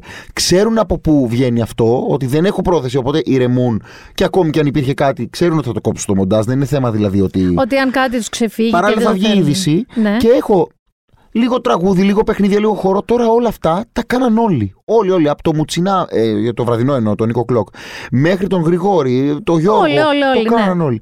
Οπότε τώρα μου το χαλάσανε. Θα βρούμε κάτι καινούριο, Δημήτρη μου. Θα βρούμε κάτι καινούριο. Δεν σε φοβάμαι. Έχω ερώτηση. Μία και εγώ δεν φοβάμαι. Δηλαδή και, και το Google Challenge κατά καιρούς που το πήραν και το έκαναν διάφοροι. Ε, αυτό που έκανα εγώ δεν το κάνανε άλλοι. Επίσης υπάρχει πάντα, γι' αυτό σε ρώτησα και για μέσο. Ε, είναι πολύ στην άνοδό του, γιατί ακριβώς έχει καλύτερα. όχι μόνο, όχι, όχι, αλλά το web series. Όχι YouTube ναι, per se. Ναι, ναι, ναι, υπάρχουν, δηλαδή, okay. δηλαδή υπάρχουν κανάλια, ναι. ε, υπάρχουν τρόποι πια να βγουν εκπομπές. Και στο εξωτερικό είναι on the rise αυτό το πράγμα, ανεβαίνει πολύ. Άρα γι' αυτό. Έχω μια ερώτηση. Μια αντίστοιχη περίπτωση θεωρώ με σένα. Είναι ο Λιανός. Είναι ένας άνθρωπος επίσης πάρα πολλά χρόνια, καλός, με πολύ κοινά χαρακτηριστικά. Ατάκα, ετοιμόλογος ευφύ, αστείος, ο οποίος πάντα ήταν και αυτός λίγο, ξέρεις, on the side, στην, από συμπαρουσιαστής, ε, πλαϊνός παρουσιαστής. Και τώρα έκατσε κέντα. Έτσι, όπως το λες. Και έγινε. Κοίτα, ο Ιλιανός έκανε πράγματα ε, περισσότερα από μένα. Δοκίμαζε πιο έκανα πολλά. κι εγώ. Ε, τον εμπιστεύονταν. Δεν του καθόταν. Είναι θέμα, πραγματικά το πιστεύω πια, συγκυρίας. Με δύο τρόπους μπορείς να πετύχεις ε, στην ελληνική τηλεόραση. Είτε να είσαι το κατάλληλο άτομο στην κατάλληλη στιγμή, την κατάλληλη στιγμή. Ο Ιλιανό, ας πούμε, κοίταξε τώρα πόσο Πώς το πω, κολόφαρτο είναι σε αυτό. ναι, στα podcast και μπράβο του, ναι, και μπράβο του γιατί του, του αξίζει. Πρόσεξε. Το πρώτο survivor ήταν που έκανε το, τα 75 και τα 80 που το παρουσιάζει ο Ιμανίδη. Μετά πάει δεύτερη, τρίτη χρονιά πατώνει. Mm-hmm. Πατώνει όμως, δεν θυμάσαι ποιος συμμετείχε. Και, ξαφνικά, και σου έρχονται και σου προτείνουν το τέταρτο. Δεν το προτείνουν βασικά. Γίνεται το σκηνικό που μπράβο με το καλό, τα παιδιά. Γίνεται το σκηνικό με τον Τανιμανίδη, με τον Σάκη και την ε, Χριστίνα που περιμένουν τα παιδάκια τους. Λοιπόν, δηλαδή είναι ότι. Και έρχεται ο δεύτερος ο Λιανός που τον είχαν στην, ε, για, το εδώ, για την εδώ για, παρουσίαση. Όχι, όχι, τον είχαν. Θα πω τώρα. Ψήστε καφέ. ο, μετά το πρώτο survivor που πήγε τόσο καλά, ο Σάκης ζήτησε περισσότερα χρήματα. Για τον Ατζούν πολλά περισσότερα. Οπότε ε, αφενός δεν τα βρήκαν. Αφετέρου του έβαλε ως αντίπαλο Δέο στο Λιανό για να του πει ότι ουδής αντικατάστατος. Ε, αυτό είναι το ρεπορτάζ, αλλά είναι και αλήθεια. Εκεί λοιπόν είναι δεύτερος του Δανειμανίδη για να παρουσιάζει τα, τα αθλήματα ο Γιώργος. Όταν γίνεται αυτή η ευτυχής στιγμή για τον Σάκη, περνάει μπροστά ο Γιώργος. Στο τέταρτο. Που αν τώρα η λογική λέει ότι αν σου το πρότειναν, θα έλεγες Όχι, παιδιά, εγώ δεν βάζω το κεφάλι μου στον Τορβά. Αφού πατώσαν τα άλλα δύο, γιατί να πάει το τέταρτο. Και να είναι και η πρώτη φορά που αναλαμβάνω εγώ κάτι να Ακριβώς. πάει έτσι. Και γίνεται αυτό. Και λέει ναι ο Γιώργος και του κάθεται. Έχει επαναλάβει εκπομπές, δεν είχαν πάει καλά. Αλλά ήταν σου το timing. Αυτός είναι ο πρώτος ο, ο πρώτος τρόπος να πετύχεις το timing. Ο δεύτερος τρόπος να το χτίσεις. Δηλαδή, που επίσης είναι μη εφικτό πια. Δηλαδή να έχεις ένα κανάλι που να πει Ο Δημήτρης και η Μίνα θα κάνουν αυτή την εκπομπή. Δεν μας νοιάζουν τα νούμερα. Όχι όπως το λένε. Πραγματικά, δεν μας νοιάζουν. Που σημαίνει ότι πρέπει να περάσει μία χρονιά, μία μισή, δύο χρονιές. Μπορώ να σου πω παραδείγματα γι' αυτό. Ε, και να χτιστεί. Τώρα, ας πούμε, η Σύση. Ναι. Τώρα, η Σύση όταν ξεκίνησε έκανε μονοψήφια. Μετά και σε ένα open που ήταν ούτω ή άλλως βέβαια αυτό του, αυτής της, ε, του μέσου όρου. Μετά, δεύτερη, τρίτη χρονιά τη χτίσαν την μπράβο τους, της στηρίξανε και τώρα κάνει 16%. Το πιστεύω αυτό που λες. Είναι η εποχή τέτοια και δυστυχώς είναι και λάθος για μένα η νοοτροπία που δεν δίνει την ευκαιρία σε κάποιον να αποτύχει να πετύχει δικαίως όμως. Δηλαδή να το έχει προσπαθήσει, να το έχει χτίσει. Μάλιστα ναι. δεν μας κάνετε και τελικά ξανά, ή μας κάνετε. Δηλαδή, εγώ αν τα βάλεις κάτω, τα πρόσωπα είναι συγκεκριμένα. Κάναμε στην αρχή το. Καταρχάς, το πρωινό, εντάξει. Α, ε, κάναμε το πρωινό η πεντάδα. Είχε πάει πάρα πολύ Στο τέλος, δηλαδή, τον Καραμέρο και το Χαριτά τους είχαμε περάσει. Αλλά είχε ήδη ληφθεί απόφαση. Το, το Μέγκα ήταν. Δεν υπήρχε. Δηλαδή, φανταστείτε το, στο Μέγκα 14% ήταν αποτυχία. Ναι, και ναι, ναι. Είχε πάρει την απόφαση ο Μπούτος από το Δεκέμβριο να μας ε, αντικαταστήσει με τον Γιώργο και τη Φέη. Είχε γίνει η προτάση από τότε. Κάνουμε αυτό. Μετά κάνω το Mini to Win It που είχε πάει πάρα πολύ καλά. Είχε κάνει 27% Σάββατο βράδυ στο Μέγκα. Και γίνεται αυτό που φεύγει ο Γιώργος Κιφέη και αντί να με περάσουν μπροστά, μου φέρνουν, θα το πω ναι. έτσι, τον Πέτρο. Με τον οποίο ξεκίνησαν πάρα πολύ εκρηκτικά. Είχαμε έρθει μούρι με μούρι, πήγε να πέσει ξύλο. Είσαι λίγο. Τζόρας. Ναι, είμαι τζόρας.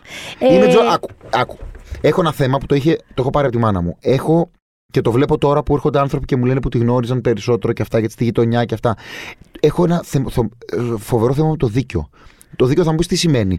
Σημαίνει ότι αν εσένα σε θίξουν, εσένα θα βγω μπροστά και θα γίνω κακός για εσένα. Δεν μου αρέσει το άδικο. Φρικάρω. Ναι, και επειδή ξέρω ότι έχω δίκιο όταν υποστηρίζω, όταν υπερασπίζομαι τον, αυτόν που αδικήθηκε, βγαίνω μπροστά.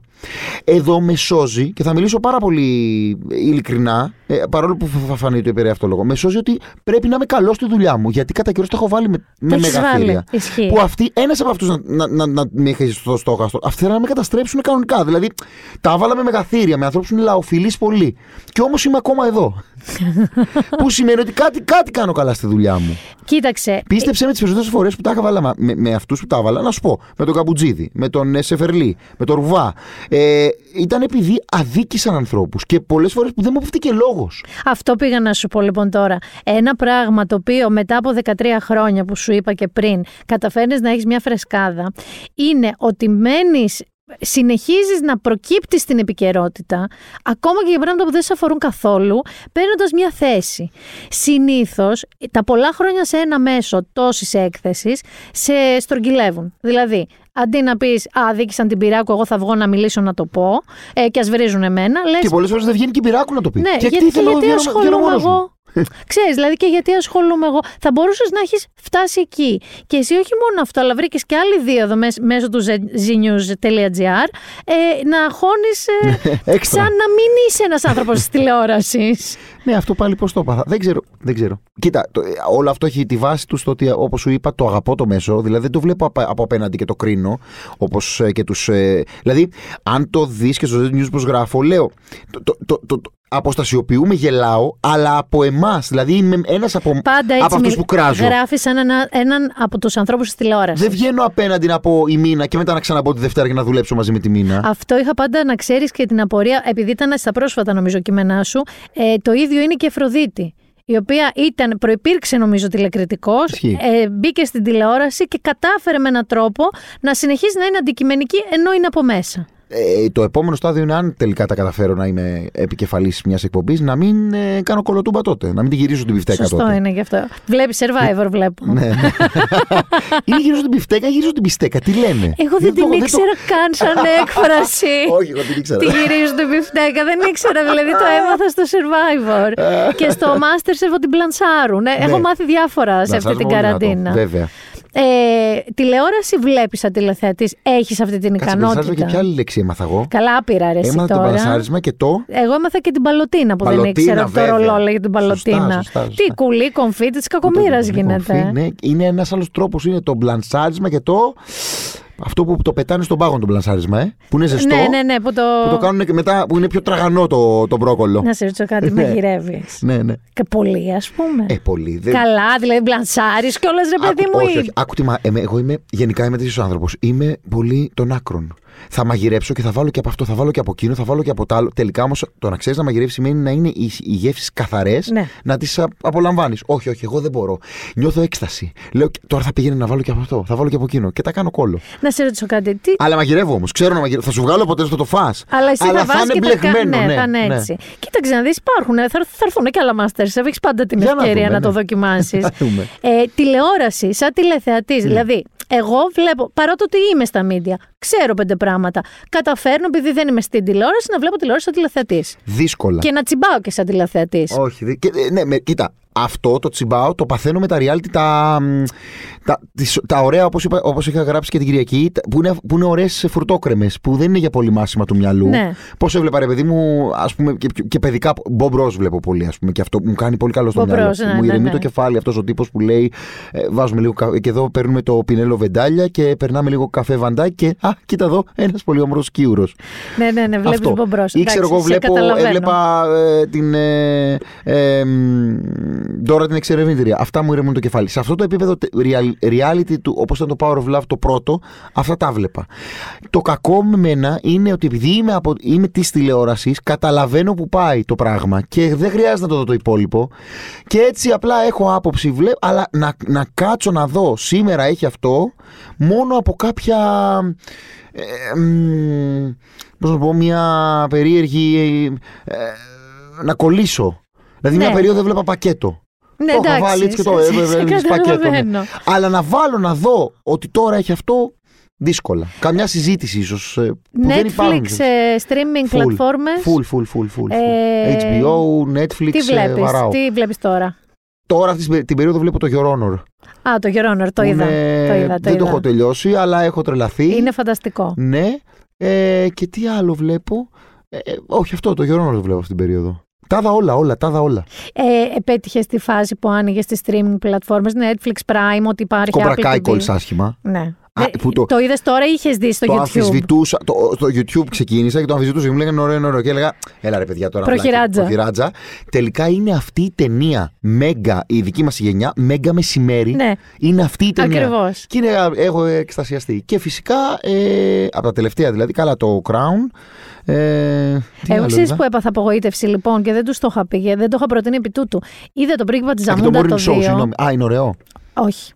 Δεν είναι. Ή, Έλα, ή το δεις αυτό, είναι λάθος στιγμή ή τώρα. Δηλαδή ε, δεν μπορεί να αναπαραχθεί το τότε. Το περίμενα. Είναι αυτό που λες Κυριακή μεσημέρι ναι, ναι, ναι, των παιδικών μας χρόνων, ο πρίγκιπα Ζαμούντα, το οποίο να ξέρεις το βλέπω κάθε Χριστούγεννα. Κάθε Χριστούγεννα το original.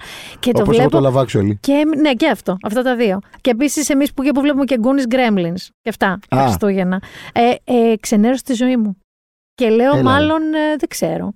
The Morning Show; Πέθανα, μ' άρεσε πάρα πολύ. Απίστευτο. Και δεν το, δεν το περίμενα ότι θα είναι τόσο αιχμηρό. Ναι, ναι, ναι. Ήταν λίγο γκαρέζο σε σειρά. Λίγο, ναι. Δεν του το είχα. Ο Θεέ Ερώτηση τώρα, άλλη.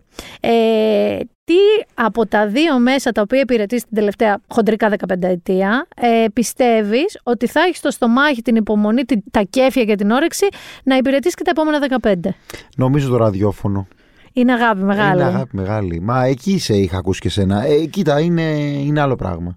Είναι ψυχανάλυση. Το Mappe Show έτσι κι αλλιώς, έτσι όπως το κάνουμε και έτσι όπως το οραματιστήκαμε, ήταν μια εκπομπή που θέλαμε να την κάνουμε γιατί και εγώ πέρασα από δύσκολη φάση με δουλειά.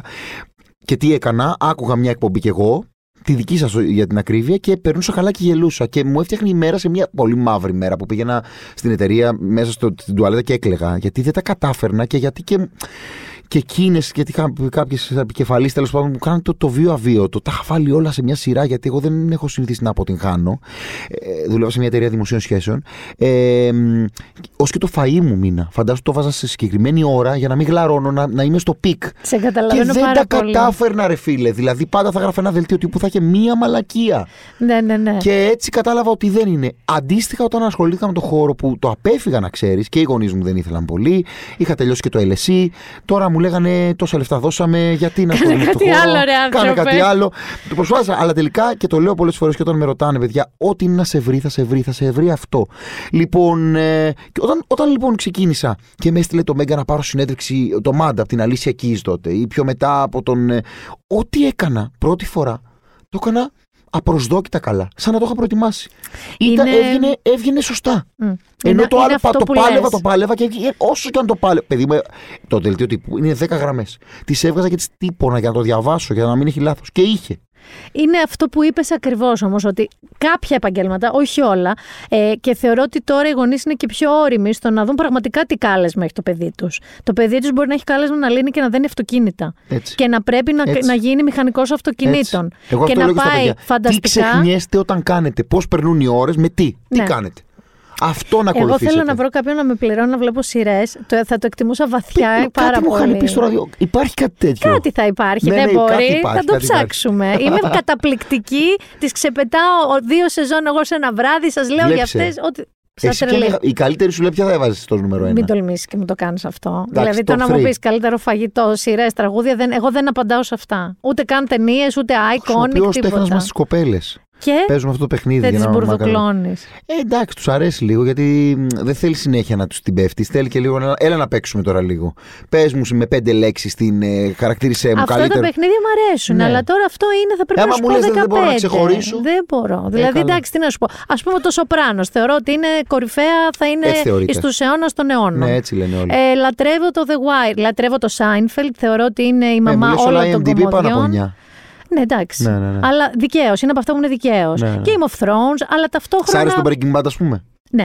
Είμαι από αυτούς που μου άρεσε. Επειδή είναι εμβληματικό ή επειδή όντως σου άρεσε. Επειδή μου άρεσε; Α, επειδή γιατί εγώ... πολύ το, βλέπ, το είδαμε, το τελειώσαμε για να το τελειώσουμε. Επειδή λοιπόν εγώ τις σκηνές που δικαίως πολλοί κόσμος έλεγε για όνομα του Θεού Τι μίγα, ρε φίλε, τι μίγα. Εγώ... Ένα επεισόδιο με τη μίγα. Λοιπόν, άκου τη θεωρία μου. Θεωρώ ότι ένα κακό που έχουν κάνει οι σειρές εν γέννη και δει το streaming είναι ότι σε έχουν αναγκάσει, ρε φίλε, να ζεις στα κόκκινα και να περιμένεις καταιγιστικό επεισόδιο. Και ναι. χάνεις την τέχνη, ναι, ενώ, ενώ στην ταινία το δέχεσαι. Στη σειρά λες, άσε μας ρε φίλε με τη μίγα και την έρημο.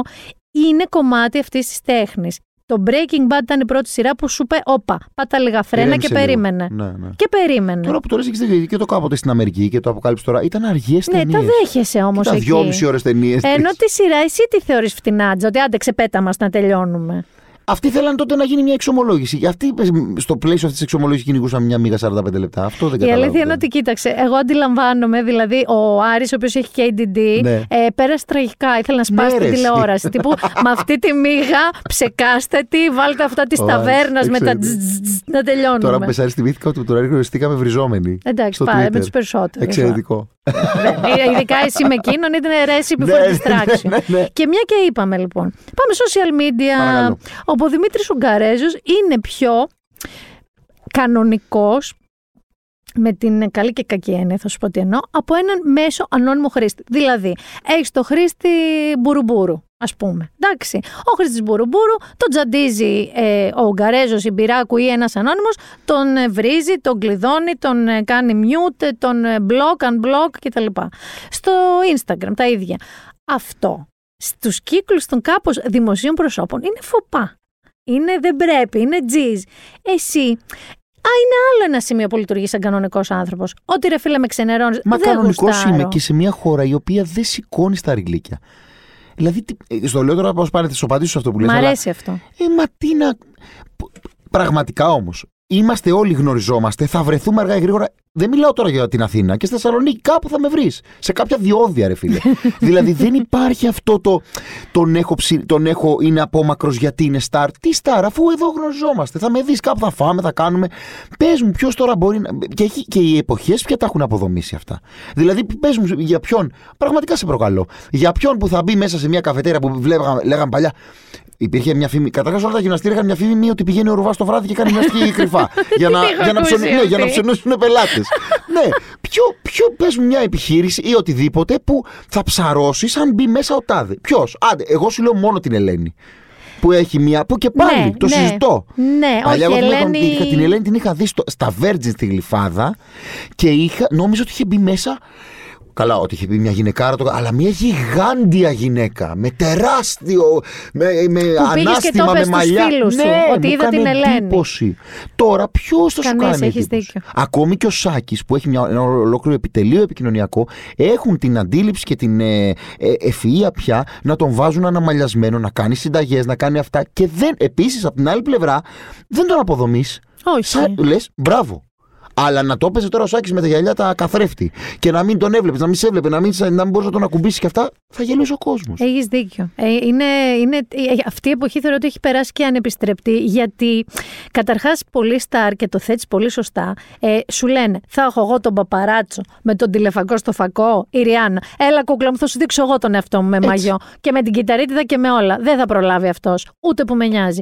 Οπότε έχεις απόλυτο δίκιο. Τώρα, στα social είναι διαφορετικός ο, ο χειρισμός. Ήταν ένα challenge για μένα, ήταν μια πρόκληση να μάθω να τα χειρίζομαι, γιατί είναι media. Είναι media και αυτά. Είναι Media. Και υπάρχουν και stars σε αυτά τα media επίσης. Όπως και στη τηλεόραση και στο ραδιόφωνο. Ε, ε, το Twitter με ζόρισε. Το βρήκα. Το Instagram, εντάξει, κοίτα, το Instagram και το Facebook είναι διαφορετικό. Το, το Facebook το θεωρώ περισσότερο αν και τώρα τελευταία έχει ξεκινήσει, έχει ξεκινήσει αυτό το ποστάρο απόψεις, ε, το βλέπω για τις απόψεις τις ε, ολοκληρωμένες. Να, να πάρω και λίγο. Ε, να πάρω μια γεύση τι γίνεται. Πιο παλιά ήταν, είχε, είχε περάσει μια περίοδο νυφοπάζαρου το Facebook. Βέβαια. Ήταν μόνο. Το Instagram που μου αρέσει πολύ, δεν εκεί δεν υπάρχει άποψη και τέτοια. Εκεί όμως υπάρχει το κείμενο της εικόνας. Το Instagram είναι ένα, θα έλεγα, το πιο γενικώς αποδεκτό ακριβώς γιατί δεν είναι κάτι που άμα αρέσει να χαζεύεις εικόνες και σε ναι. όλους μας αρέσει. Έτσι. Είναι κάτι που το βλέπεις. Βέβαια, εγώ κάνω τα, τα κάνω τα unfollow μου και τα λοιπά. Ναι, και σε αυτούς που κατά που μου του πάνε, αλλά τα κάνω, ας πούμε, η Μέρη, η Σινατσάκη, που είναι αδερφή μου. Είναι, την αγαπώ πάρα πολύ και δεν χάνω ευκαιρία να το λέω. Όταν έχει αυτά τα παπούτσια που πρέπει ένα μήνα να, να βλέπουμε παπούτσια, της το λέω, της λέω σε κάνω unfollow. Μου λέει εντάξει, το ξέρω, το ξέρω. Της προάλλε μου λέει, έλα, έλα, μου λέει άλλα λίγα ακόμη. Μου λέει κάτι τελευταία μοντέλα που έχουν βγει τα προβοτάρω. Και δεν μπορώ. η καινούριου δεν την ακολουθεί και την άλλη φορά και είπε, λέει στον αέρα, δεν ξέρω τι έχει πάθει μαζί μου. Ο Γκάριος με έχει κάνει και με ένα follow. Μωρή, δες το κοιτώ το, το, Instagram σου, αφού είναι όλο ένα πράγμα σαν ε, κατάλογος αρτίστη Ταλιάνη. Δηλαδή πες, ε, μια η, η Κατερίνα με σε ένα καθρέφτη. Η Κατερίνα φοράει παντελόνι. Η Κατερίνα φοράει. Ωραία όμως είναι η Κατερίνα στις Δεν είπα ότι δεν είναι όμορφη, αλλά γιατί να βλέπω. Αν θέλω να πάρω κατάλογο με ρούχα, θα πάρω κατάλογο με ρούχα. Κοίταξε, το Instagram είναι πολύ προς αυτή την κατεύθυνση. Θέλω και ένα Θέλω και αυτό. Δηλαδή, εντάξει, ωραία, σπάστο και λίγο, ρε παιδί μου. Βγάλε μου το σκύλο σου, βγάλε το. Κάνε κάτι, να δω. Άμα είναι έτσι, αυτό είναι τελείως. Θα μπορούσε να το, χειρι... να το χειρίζεται μια εταιρεία. Κοίταξε, θεωρώ ότι αν υπάρξει κάποια στιγμή σύμβουλος ε, social media, θα μπορούσε να την κάνεις τη δουλειά. Το πιο βίαιο και απρόβλεπτο είναι το Twitter. Ναι, ε, βίαιο. Είναι, είναι εδώ βίαιο. θα σταθώ. Πρόσεχε τι έγινε με μένα και το Twitter, λοιπόν, πώς συναντηθήκαμε. Ξεκινάει λοιπόν το Twitter, εμένα με μάγευε πάρα πολύ αυτή η μαγιά των 140 χαρακτήρων. Πάρα πολύ. Και γιατί είχε φοβερές ατάκες. Έβγαζε ατάκες φοβερές. Μετά, όταν είδα ότι αρχίζει να γίνεται, να μαζεύεται λαός εκεί και να γίνεται ένα εντός δικαστήριο, ε, α, ήθελα ήταν, η πρόκληση ήταν να, να μάθω να το διαχειρίζομαι και να φυσικά να γίνω celebrity. Όχι celebrity με την έννοια του. Όχι, στο μέσο, στο μέσο. Να γίνω αγαπητός και σε αυτή την κοινότητα. Αυτό. Όχι celebrity με την έννοια του επωνύμου, το Αουγκαρέζο. Και ο Δημήτρης Ουγγαρέζος, όχι ως ε, εσύ ναι. στο Πάω Twitter. να το μάθω όπως ξέρω αυτό που είμαι εγώ και γίνεται μία στραβή μήνα. Σίγουρα τη θυμάσαι εν, ενώ έπαιζε και εσύ ενεργή, ήταν στη Eurovision την τελευταία που είδαμε. Και ήταν τότε μόλις ήταν η φάση με το... ήταν η περίοδος με, το, με την ονομασία το, της, ε, της πρώην Ιουγκοσλαβικής Δημοκρατίας της Μακεδονίας που βγήκε τελικά που ονομάστηκε Βόρειος Μακεδονία.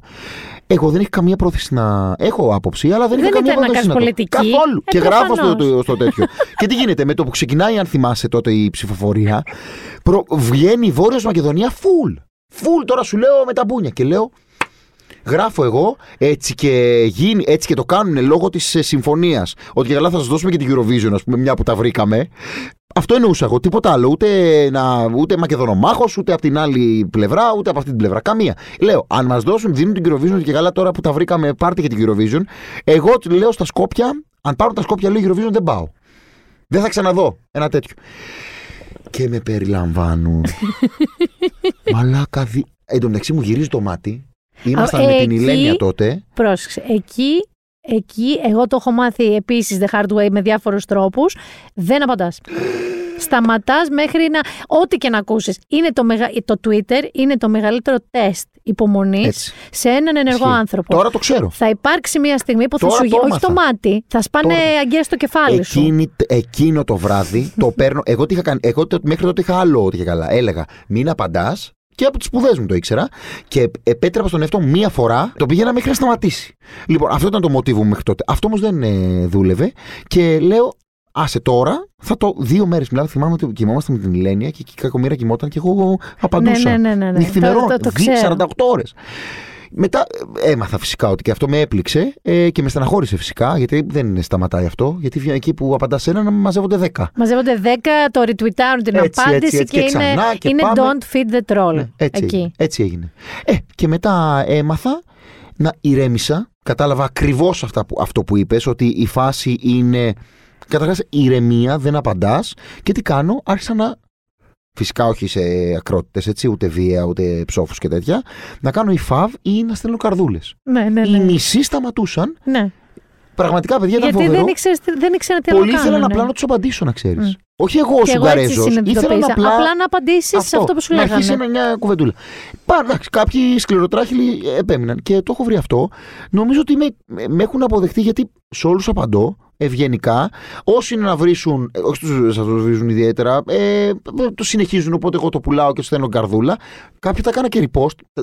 Τα έξυπνα που με βρίζουν. Με έξυπνα, με έξυπνα όχι Έκανες. Ε, Ποιος το έκανε, ο Κίμελ δεν το κάνει αυτό; Ναι, ναι, αυτό ναι, έκανα. Τα tweets που σε βρίζουν. Ωραία, όχι τώρα σου λέω καρκίνους. Ναι. Ε, ε, τα, τα έκανα με αστείο τρόπο. Και σταματούσε αυτό. Και όντως εγώ νομίζω ότι μιλάμε κανονικά. Και το εκτιμούν.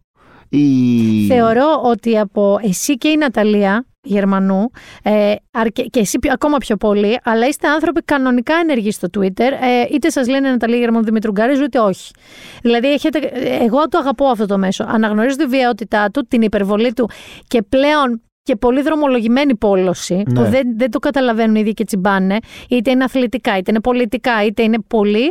Παρόλα αυτά, οποιαδήποτε είδηση συμβεί στον πλανήτη, εκεί θα τη δεις αμέσως. Ακριβώς. Εκεί θα το μάθεις. Είναι φοβερό. Είναι feed συνεχώ, διαρκές. Πάμε τώρα στο Δημήτριο Γκαρέζο, στα, στη ζωή του στην προσωπική. Όλη αυτή η ένταση και η, με την καλή έννοια το λέω, η ζωντάνια που γίνεται και ένταση, να το πω σωστότερα. Είσαι έτσι στα προσωπικά σου, στις φιλίες σου, στις προσωπικές σου σχέσεις, στα γκομενικά σου, στα, με τους γονείς σου, ήσουν έτσι. Είσαι γενικά είμαι ακριβώς, και φωτιά. Γενικά ακριβώς αυτό που βλέπετε στη τηλεόραση και ακούτε στο ραδιόφωνο είμαι εγώ. Ε, αυτό που διαφέρει είναι ότι στην προσωπική μου ζωή είμαι πολύ πιο ήρεμος. Θέλω να πω ότι όταν είμαι με, παρέα και διασκεδάζουμε, είμαι ακριβώς αυτός. Δεν, δεν, δεν είμαι λιγότερο πληθωρικός. Ε, αλλά στην κανονική μου ζωή, όσο επιτοπλίστων, είμαι ήρεμος. Και αυτό γιατί την ισορροπία τη βρίσκω στη δουλειά μου, δόξα τω Θεώ. Δηλαδή, ξε, εκτονώνομαι εκεί, ξεδίνω εκεί και γι' αυτό και η Λένια, ας πούμε, το έλεγε συχνά. Και εγώ σε ακούω στο ραδιόφωνο αυτό και έλεγα όπου θα είμαστε περιβόλοι, θα είμαστε παιδική χαρά. και όχι, και μη σου πω ότι πολλές φορές είμαι και στα όρια του. Κλειστού. Ναι, κλειστού. Δεν θέλω να πω καταθλιπτικού γιατί είναι άλλη, άλλη κατάσταση. Ε, στην, κλειστού στα όρια ε, ε, ε σιωπηλού κλειστού. Κοίτα, που νομίζω ότι κάτι έχω μαζί σου. Θα σου πω την πραγματικότητα. Γι' αυτό και επιλέγω να κάνω, να ξέρεις, παρέα με, έχω, εγώ έχω, ε, είμαστε πέντε φίλοι που είμαστε από παιδιά μαζί. Είναι αυτοί οι φίλοι μου που ξέρω ότι δεν θα μου πούν τι έχεις, γιατί είσαι έτσι, θα με Γιατί σε ξέρουν. Νιώθω άνετα να είμαι με αυτούς έτσι. Κοίτα, οι άνθρωποι οι οποίοι έχουν ε, υπερβολικά στην καθημερινότητα και στη δουλειά τους πολύ λόγο, ε, επικοινωνία, λένε τη γνώμη τους for a living, πληρώνονται γι' αυτό και να έχουν άποψη. Το βλέπω και από μένα ότι εγώ γυρνάω κάποια στιγμή στο σπίτι μου, κλειδώνω και μπορεί να μην μιλάω για ώρες. Ναι. Δεν θέλω. Ναι. Μπορεί να παίζω Candy Crush. Δεν θέλω όμως άλλο να πολύ μιλάω. Και γι' αυτό ε, έχεις ε, iPhone, δεν ξέρω. Ναι. Ωραία. Έχεις μπει στο Clubhouse. Όχι, δεν έχω μπει. Ναι. Είναι ένα μέρος στο οποίο οι άνθρωποι συνεχίζουν και μιλάνε. Μόνο ηχητικά. Δηλαδή για ένα σπίτι σου. δεν έχει εικόνα, δεν ηχητικά. έχει. Ηχητικά; Μπαίνεις σε δωμάτια και μιλάς. Μιλάω εγώ με σένα και σένα και άλλους δέκα. Έχει τόπι. Όχι, τίποτα. Μία φωτογραφία και ακούς ήχο. προσκλήσει, νομίζω πως ξέρω. Ε, που είναι πάρα πολλές φωτογραφίες ναι, σε ναι, ένα. Ναι. ναι, ναι, Μπορεί να συζητάμε. Υπάρχει ένα ας πούμε, room που είδα που παίζουν επί τραπέζια. Ένα room που κάνουν ε, συζήτηση για τεχνολογίες. Ένα room που απλά κολβαράνε για βράδυ. Και λέω να μιλάς όλη μέρα και να μπεις και να ξαναμιλάς. Ναι, δεν γίνεται. Δεν γίνεται. Μην πεις λοιπόν εκεί, δεν είναι για σένα. Βέβαια, να ξέρεις ότι ε, αντιμετώπισα ένα, ένα ξενέρωμα από, όχι από τους δικούς μου ανθρώπους, από όλους τους υπόλοιπους. Σαν να είχαμε κάνει μια σύμβαση ότι έτσι όπως με βλέπετε στην τηλεόραση και στο ραδιόφωνο, έτσι θα είμαι. Ότι άλλο μας έταξες, άλλο πήραμε. Πώς ήταν αυτό το.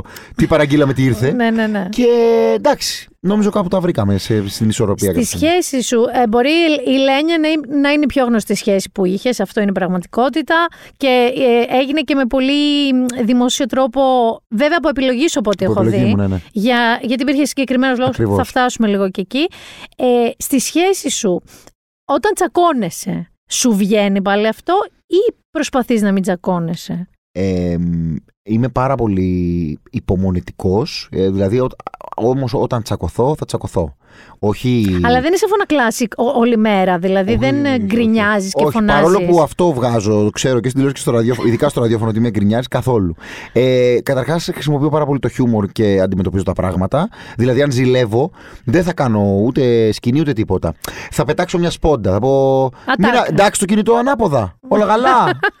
ε, για, για, για σήκωσε το ανάποδα και μιλά όμως, γιατί ανάποδα το έχεις στο τραπέζι, αλλά θα μιλάς και ανάποδα. Κάπου κάνω μια διαβλακία. Θα το πω έτσι, αστεία και κολώντα που λέγει και η μάνα μου. Ε, αλλά δεν θα κάνω. Θα κάνω μία φασαρία, θα τη μαζέψω, θα την κάνω. Μην, φανταστείς, μην φανταστείτε ακρότητες, δηλαδή δεν θα σπάσω τίποτα ή προς Θεού κάτι κακό.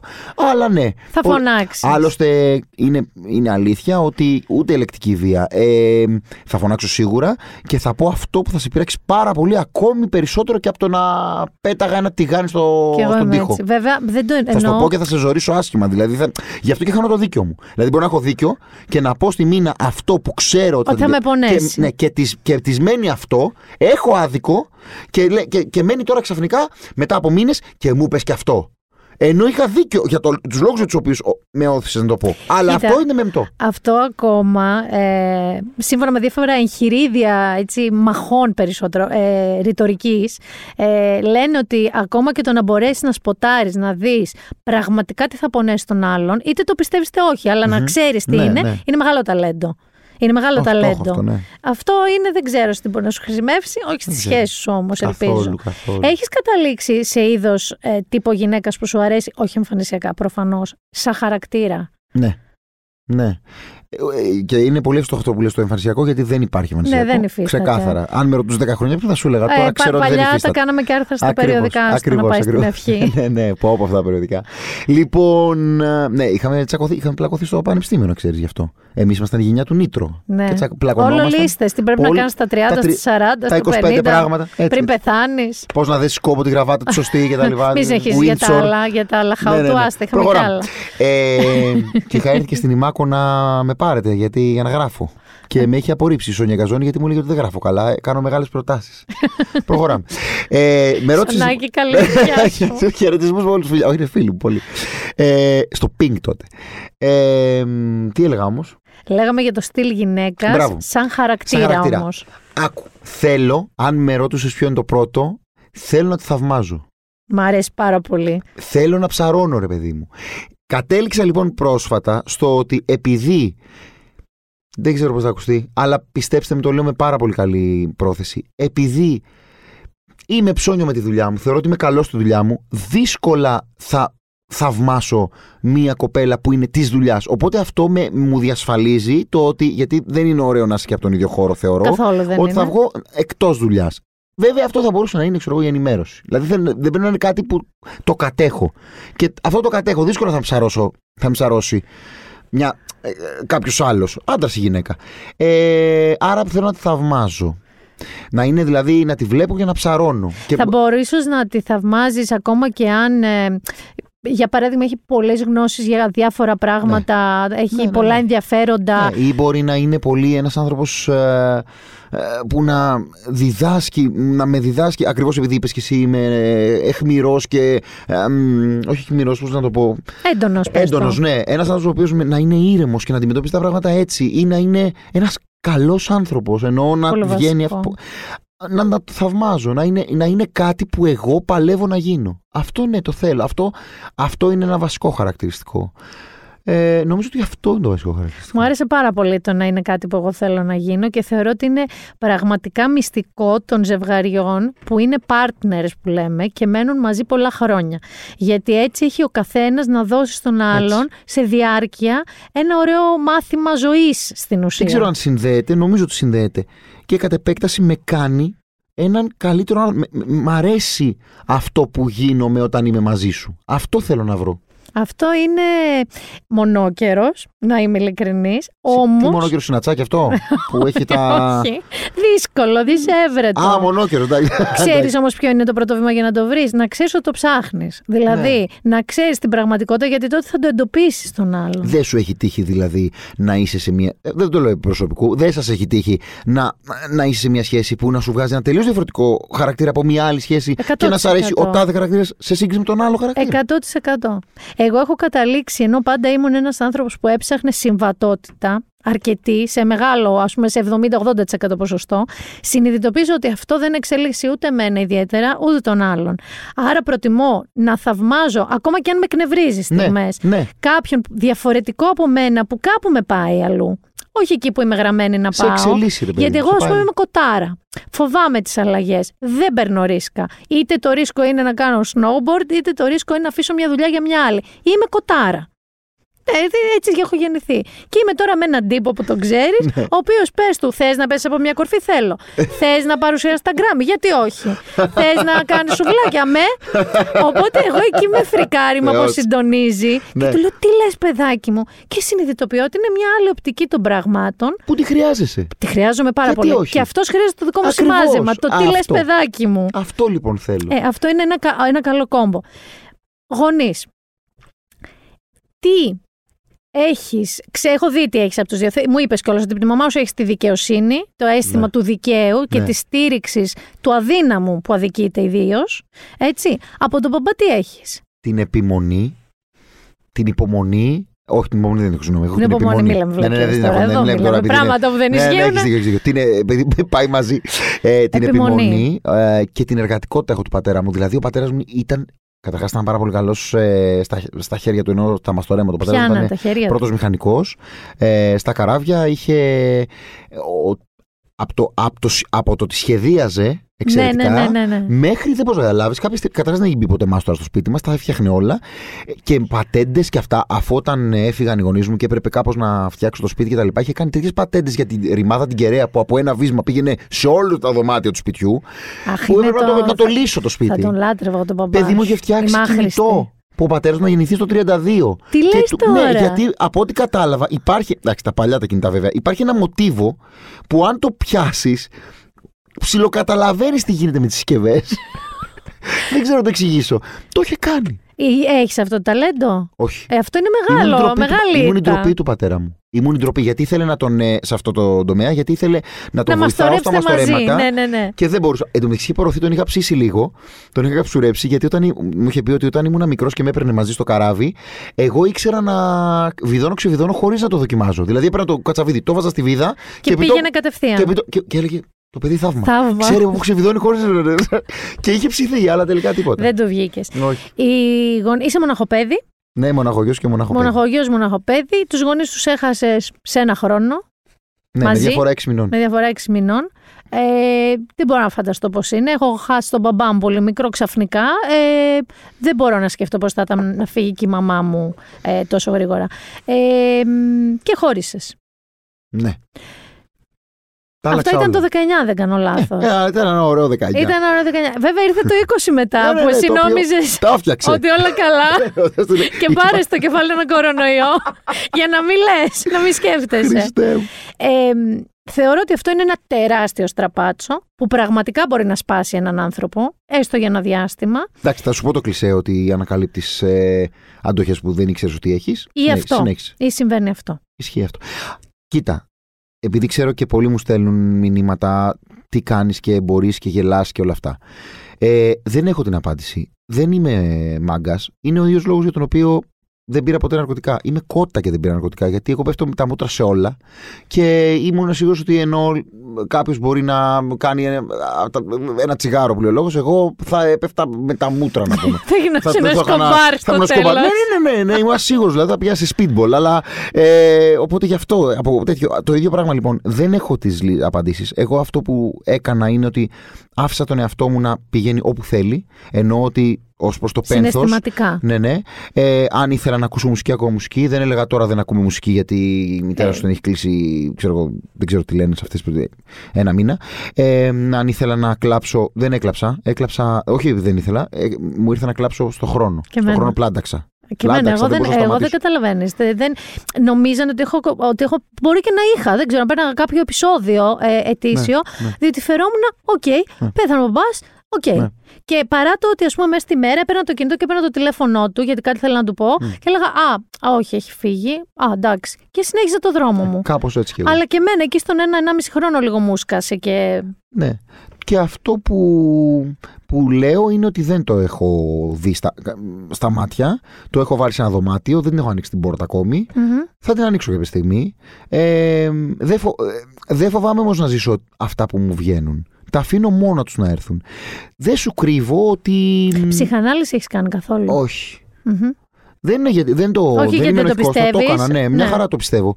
Ε, απλά θέλω να το κάνω, μπορεί να είναι και λάθος αυτό και να με βρεις εντός εισαγωγικών όταν πραγματικά θα νιώσω ότι δεν μπορώ εγώ να το λύσω. Ότι έχω ένα πρόβλημα που είναι δυσεπίλητο από μένα. Που τέλος πάντων σου ακυρώνει τον εαυτό σου ως είναι και την καθημερινότητά σου. Ακριβώς. Okay. Με λίγα λόγια, θα το πω εντός Στο γιατρό θα πάω όταν, έχω, όταν νιώσω ότι.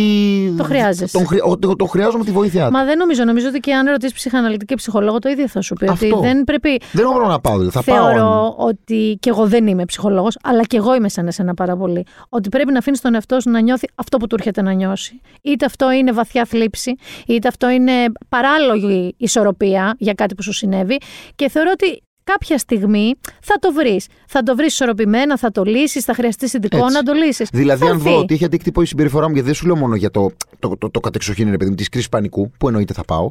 Αν μου, Όχι, εννοείς να δεις ότι η συμπεριφορά σου αλλοιώνεται. Αλλοιώνεται, απομακρύνω ανθρώπους, απομακρύνομαι από ανθρώπους. Ναι, τότε έχω, υπάρχει θέμα. αυτό έχω όμως την αντίληψη να το καταλάβω. Έχεις ενσυναίσθηση, αυτό πήγα ναι. να σου πω. Αντιλαμβάνεσαι την ναι, αλλαγή. Ότι εδώ αυτό. Έτσι, η ζωή μου όλη είναι όλο αυτό. Εγώ ήμουν ένα παιδί το οποίο ήταν ήμουν χοντρούλης με αφάνα.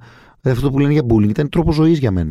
και κάποια στιγμή. αλλά ήμουν πρόσκληση, το είχα γυρίσει ανάποδα εγώ. Όπως και η Κατερίνα Ζαρίφη, κάπως έτσι ήταν που το είχε γυρίσει. Εγώ το είχα γυρίσει, έκανα παρέα με τα ξαδέρφια, είχα βρει λύσεις. Παρέα με τα ξαδέρφια μου, γειτονιά. Έφερνα εγώ την μπάλα και έτσι αυτοί έπρεπε να με παίξουν, γιατί αλλιώς δεν είχαν μπάλα να παίξουν. Ε, και κάποια στιγμή φρίκαρα, γιατί για κάποιο λόγο συνέχιζα να βάζω για πρόεδρο το πενταμελούς. Ε, πενταμελούς. Και έβγαινα πάντα. Έτσι ψηφίζουμε στην Ελλάδα. Πήγαινα πρώτα στο διάλογο και του έλεγα θα με ψηφίσεις. και οι μισοί από αυτούς μου λέγανε ναι, με ψηφίζαν όντως. Ενώ με, με συχαίνονταν. Ήμουν φυτό, δεν έδινα. Α, δεν, ήσουνα. ναι, ναι, δεν έδειχνα ποτέ όμως. Δηλαδή, ήσουν διπλανός μου, γύριζα πλάτη. Ήμουν για κολόπεδο. ήμουν, δηλαδή, λογι... σωστά με, δεν με πήγαιναν, αλλά δεν με ένοιαζε. Και κάποια στιγμή πρώτη ηλικίου βάζω για πενταμελές και βγαίνω, βγαίνω ισοψηφό με το, με το πέμπτο μέλος που έπρεπε να λέει η καθηγήτρια το θα ξανακάνουμε τώρα ψηφοφορία. Μπείτε και δύο. Με ανάταση χειρός, όχι δεν γίνεται, πέντε ήταν. Ε, θα βρούμε ποιος. Και ήταν οικονόμου το λέγανε, Μανώλη. Γεια σου Μανολάκη. Και ήταν, όλοι, ε, ήταν 34 άτομα. Οικονόμου, οικονόμου, οικονόμου. Έκανε, έδειχνε η καθηγήτρια και αυτή σηκώναν το χέρι και λέγανε Οικονόμου, οικονόμου. 34 άτομα ψήφισαν οικονόμου. Μια κοπέλα μόνο που με γούσταρε ψήφισε κουγκαρέζου. και λέω, Όπα, και δεν μ' άρεσε καθόλου αυτό. Δεν μ' άρεσε να με χωνεύουν. Ξύπνησα. Και μέσα σε τρία χρόνια, όχι καλοπιάνοντάς του, άλλαξα τελείως τον τρόπο που έβλεπα τα πράγματα, τον τρόπο που αντιμετώπιζα τα πράγματα ε, και τελικά τρίτη ηλικίου βγήκα προ του Γραμματαμιλού με πανψηφί, δηλαδή ήταν 210 άτομα, θυμάμαι και με ψήφισαν 186. Τα θυμάμαι ε, γιατί ήταν το πρώτο μου επίτευγμα. Κάτι που έβαλα στόχο και το κατάφερα. Αυτό είναι σαν. Ε, θα μπορούσε άνετα να είναι αμερικανική την ταινία. Την ταινία. Αυτό. Ναι, ναι, ναι, ναι ξεκάθαρα. Με κερδίζει το κορίτσι τις εκλογές, ε, μπαίνει ναι, στην αυτό, ομάδα αυτό, baseball. Αυτό, αυτό, αυτό, Και ε, όμως ε, έχει φτύσει τους παλιούς του φίλους που. Πήγαινα κατηχητικό εγώ. Πήγες κατηχητικό. Βέβαια, μέχρι τρίτη ηλικίου. Μέχρι τρίτη ηλικίου. Όλα είναι χρήσιμα μήνα. Καλά, σε αυτό θα με βρεις απόλυτα σύμφωνη. Ακόμα και για να τα αποδομήσεις, πρέπει να τα γνωρίζεις. Ακριβώς. 100%. Ε, τι άλλο; Α, για τους γονείς μου θα σας πω όμως ότι τώρα έχουν αρχίσει και μου λείπουν. Μου λείπουν. Δηλαδή. Ε, είναι μια ταινία το About Time, το έχεις δει; Ναι, άσε με. Ε, το ναι. είχα δει μέσα στη μαύρη νύχτα και έκλαιγα μέχρι το άλλο πρωί. Λάθος. Αν, ναι, για, μέχρι για, το άλλο πρωί. Ναι. Ε, Όχι, δεν ήταν σε το πικ συναισθήματος. Όχι. Ε, έκλαιγα ναι. μέχρι okay. το πρωί. Είναι περιλήψη. Ε, οι άντρες ε, μιας οικογένειας, οι γενιές των ανδρών, έχουν μια ιδιότητα παύλα. Ένα περίεργο. Περι, μεταφυσικό θα ναι, έλεγα. Ναι, μπορούν να επιστρέψουν σε οποιοδήποτε στιγμή της παρελθοντικής ζωής τους, ε, όποτε θέλουν, και να ξαναζήσουν τις καταστάσεις και να τις αλλάξουν ταυτόχρονα. Οπότε αυτό λειτουργούσε σε δύο άξονες. Γύριζαν πίσω και τα άλλαζαν. Δηλαδή, είδα τη μήνα, δεν της είπα αυτό που έπρεπε να πω.